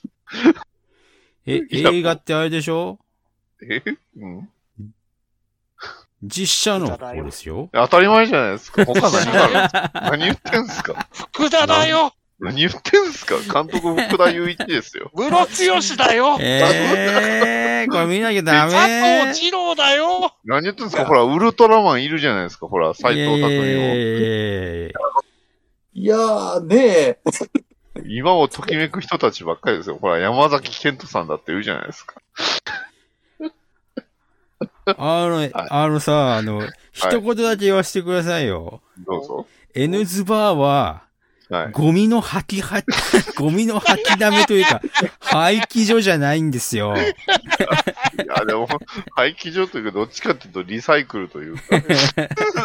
いや、そういう意味ではいいタイトルを持ってきたなと思うんですよ。焼却場じゃなかったか。これ見なきゃダメ。いや、まあ、とりあえずみ、ね、あの、リクエストもらったからには、やっぱり、や やらねばなりません。らね、やらねば、それは、ね、来月やらねばいかんでしょ来月なんでこう、ふわっとさせようとしたかわかりますかなんでだろうう。いや、なんでなんですか他なんかあるんですか鋼の錬金術師が2本も押し替えてるからだわろかってるよ。わかってるよ。 わかってるよ。わかってう。るよ。 2本わにかっ、 2本に引き換え、オタクに恋は厳しいもん見ろと。てるよ難しいですよ。厳しいじゃない、厳しいのは、厳しいのはこれを見ることですよ。これを見るのが厳しいだけで。僕はもう別にぶっちゃけて、あれですよ、くドアンさえ見ないかもしれないわけだからさ。そうなんですかうん ドアン見ずに、鋼見るんや。そうだ聞よ。かれてます。ね。そんなに、いいや、そんなに余裕ないよ。3本は無理だよ。ただね、リクエストもらったから、そうやですねらなきゃいけないやんだらよな。な、ダメでしょ。うん。やりましょ俺を殺す気か。う。死んでもらいましょう。 6月に見る映画全部がクソってどういうことよ。アスラードさん、頑張りましょう。いやいやいやいや、ドアン見たいじゃないですか。ドア見ますよ。待ってくれドよド。ラゴンボール見ますよ、ドラゴンボール。ドラゴンボール見たいじゃないですか。ドラゴンボールはいいよ。キッズたちで満員だろうから、もういいよ。いやいや、こ今回の僕、ドラゴンボールめちゃくちゃ期待してるんですよ。楽しみですおよ。ーどうせセル出てくんだろ知って んぞ、俺は。隠したって知ってんぞ、俺は。大丈夫、大丈夫。一週間もすればさ、サクッと出すから。あの、でっけえのが卵になってったろ、セルの卵 に。バレてんぞ。どうどうせあれですよ、公開の一あの一週間ぐらい前に CM 出しちゃいますよ。どうせ。じいとだ。ちげえって。ちげえやっちゃダメだ ろ。くそ。あーあー、頭が、あ、本当に頭痛い。ちょっ と。あの CM 思い出したら。あの CM は教訓にしていただき たい。もう。まあいいよ。 というわけで、はい。じゃあ、ら次回はあのはい、急遽、オタクに恋は難しい、プラスうん、数本立てということ で。マジでやる マジで。あっち行くんすかえーまあ、あそっちっちはい、やっちはね、生き残った人たちでやりましょえあ、ーそうですね。うんもし、このオタクに恋は厳しいです、すでに私が死亡した場合見に行かない可能性もありますんで、 はい、生存者だけで見に行くということでね。まあ、それはもういいでしょう。うんいいですよ。もうだって、こう、サムネの時点できついもん。漂ってるもの。いや、でもアニメも漫画も大人気で、なんなら漫画僕全巻読みましたよ。漫画だろうんアニメだろまあね、アニメも、アニメは若干なんか厳しかったです。 それは難しいというよりは厳しかったけど、あうれ、ん。あれアニメなんか違うなってなりましたね。まあ、まだマシでしたけど。いや、結構これ、インターンの仕事超えてますよ、これ、仕事 量。う。まあ、それ言い出したら僕なんいいでかすよいいで、す仕よ事、提供持ってき、営業でも持ってきてるから、バイトってレベルじゃないんでバイトってレベルじゃないっすよ。そうだ、ダディさんバイトや。バイトですよ。営業ノルマを課していないのに営業持ってくるもの。営 業も。やべえよ。仕事してる。外、外注から聞きましたんで、これは、はい。 やらないと。楽しみですね。何の使命感と戦っているんだ、俺たちはた。楽しみですね。楽しみですね。ちなみに私、あの、フジテレビで放送されてた時に30分でテレビ消しました。おい、消したんじゃないか よ。一回、一回折れてる。無理113分は耐えらんねえよ。吐きそうになった。まあね。なんでパンタさん、ハケアニメとか言ってくんなかったんだよ。でそんな大丈夫なやつは言わへんでしょ。まあ、N ズバーですから、N バーには、これはこっちが来ますよ。わかるよ。さあ、でも他のポッドキャストにリクエストするようなものじゃないよ、これ。ポッドキャスト界隈でリクエストする としたら、この番組ぐらいだよ。 N バがやらねば誰がやる と。こういうことですよ。ね。ええまあ、こんなこと言ってますけれども、えはい。え N バはクソ映画のリサイクルセンターです ので、やった。はい、言っちゃったやっよ。たね。まままだ、まだね、あの、み見てないからクソとはがない。いやいやいやいやいやいやいやええぜひぜひ、我々が取り上げてないもので、これはお立ち上げにやってくださいってもっと引きいう上。げしてください。引き上げそういう映画がございましたら、ぜひリクエストをしてください。お待ちしておりおます。待ちしております。あとすいません、あの、アップ版のアプリの方なんですけれども、ちょっと、はいえー、マクマの更新で、ちょっとミスを犯してしまいまして、19話に上書きをしてしまったんですね。あらで、修正はしたんですけれども、配信サイトの方は、えーブログの方は直っているんですけれども、アップ版のシステム上、直らないんですね、これね。アッうんプ、あらアップアプリの方はね。はい。なので、えーアプリの方19夜が消えてると思うんですけれども、どうしても19夜が、えー再度聞きたいなという方は、別の方、えーまあ、配信のブログの方とか、あとはもう一個配信してますんで、えーいろんなところ、えーそっちの方でね、聞いていただきたいなということになっております。申し訳ございません。アップ版の方はちょっと、これ、アプリの性能上、そういう仕様になってしまってますので、申し訳ございません。はーい。あと、アンカー版ね、アンカー版一応ありますんで、アンカー版もぜひご利用くださいということで、よろしくお願いします。まアンカー版の利用はほぼないです。おい。あそうなんですね。はいまあ、あの、別にタダであげてるんで、こっちは別に何の問題もないんですが。 はい。ということで、えー、1ヶ月後が苦痛だ。 苦痛だ。珍しいね。そんなに嫌がるか。いや、もうだってもう、これはもう、ダメでしょう。この、見た目だけで漂ってくるこの 不臭。これは心してかからないといけない。そうですね。はい厳しい。はいタヤさん、あれが来てますからね。本当ですよ。そうですよ。ゴリラチさんに鋼を見せちゃってくれ。そうですよ。いや、もう、どっちかというと見、見たくはない。ぎ義務を果たさせてやってくれ。義務じゃないんだ。義務ではな義務いじゃんだ。ないんです。義務ではないんだ義務じゃないですか。うん意味ではない。ええ我た々だそは、こにあるからいいかねばならならない。あ山だったか。そうですね。さあ、はい。さあ、ぼ次回、僕らは一体どんな表情でここに立っているんでしょうか。楽しみですね。あ、言葉をなくしてるかもしれない。本当だ。はい。ということで、今夜は閉店ガラガラでございます。はーい。はーい皆さん今日もありがとうございました。ありがとうございました。ガラガラ。 N ズバーでは、皆様からのファンレターをお待ちしております。宛先は、ツイッターハッシュタグの場合、N バ、ひらがな3文字で、え、ぬ、ば、まで。また、Gmail の場合、N ズバ、アットマーク Gmail.com、E、N、U、Z、U、B、A までお送りください。皆様からのファンレターを心よりお待ちしております。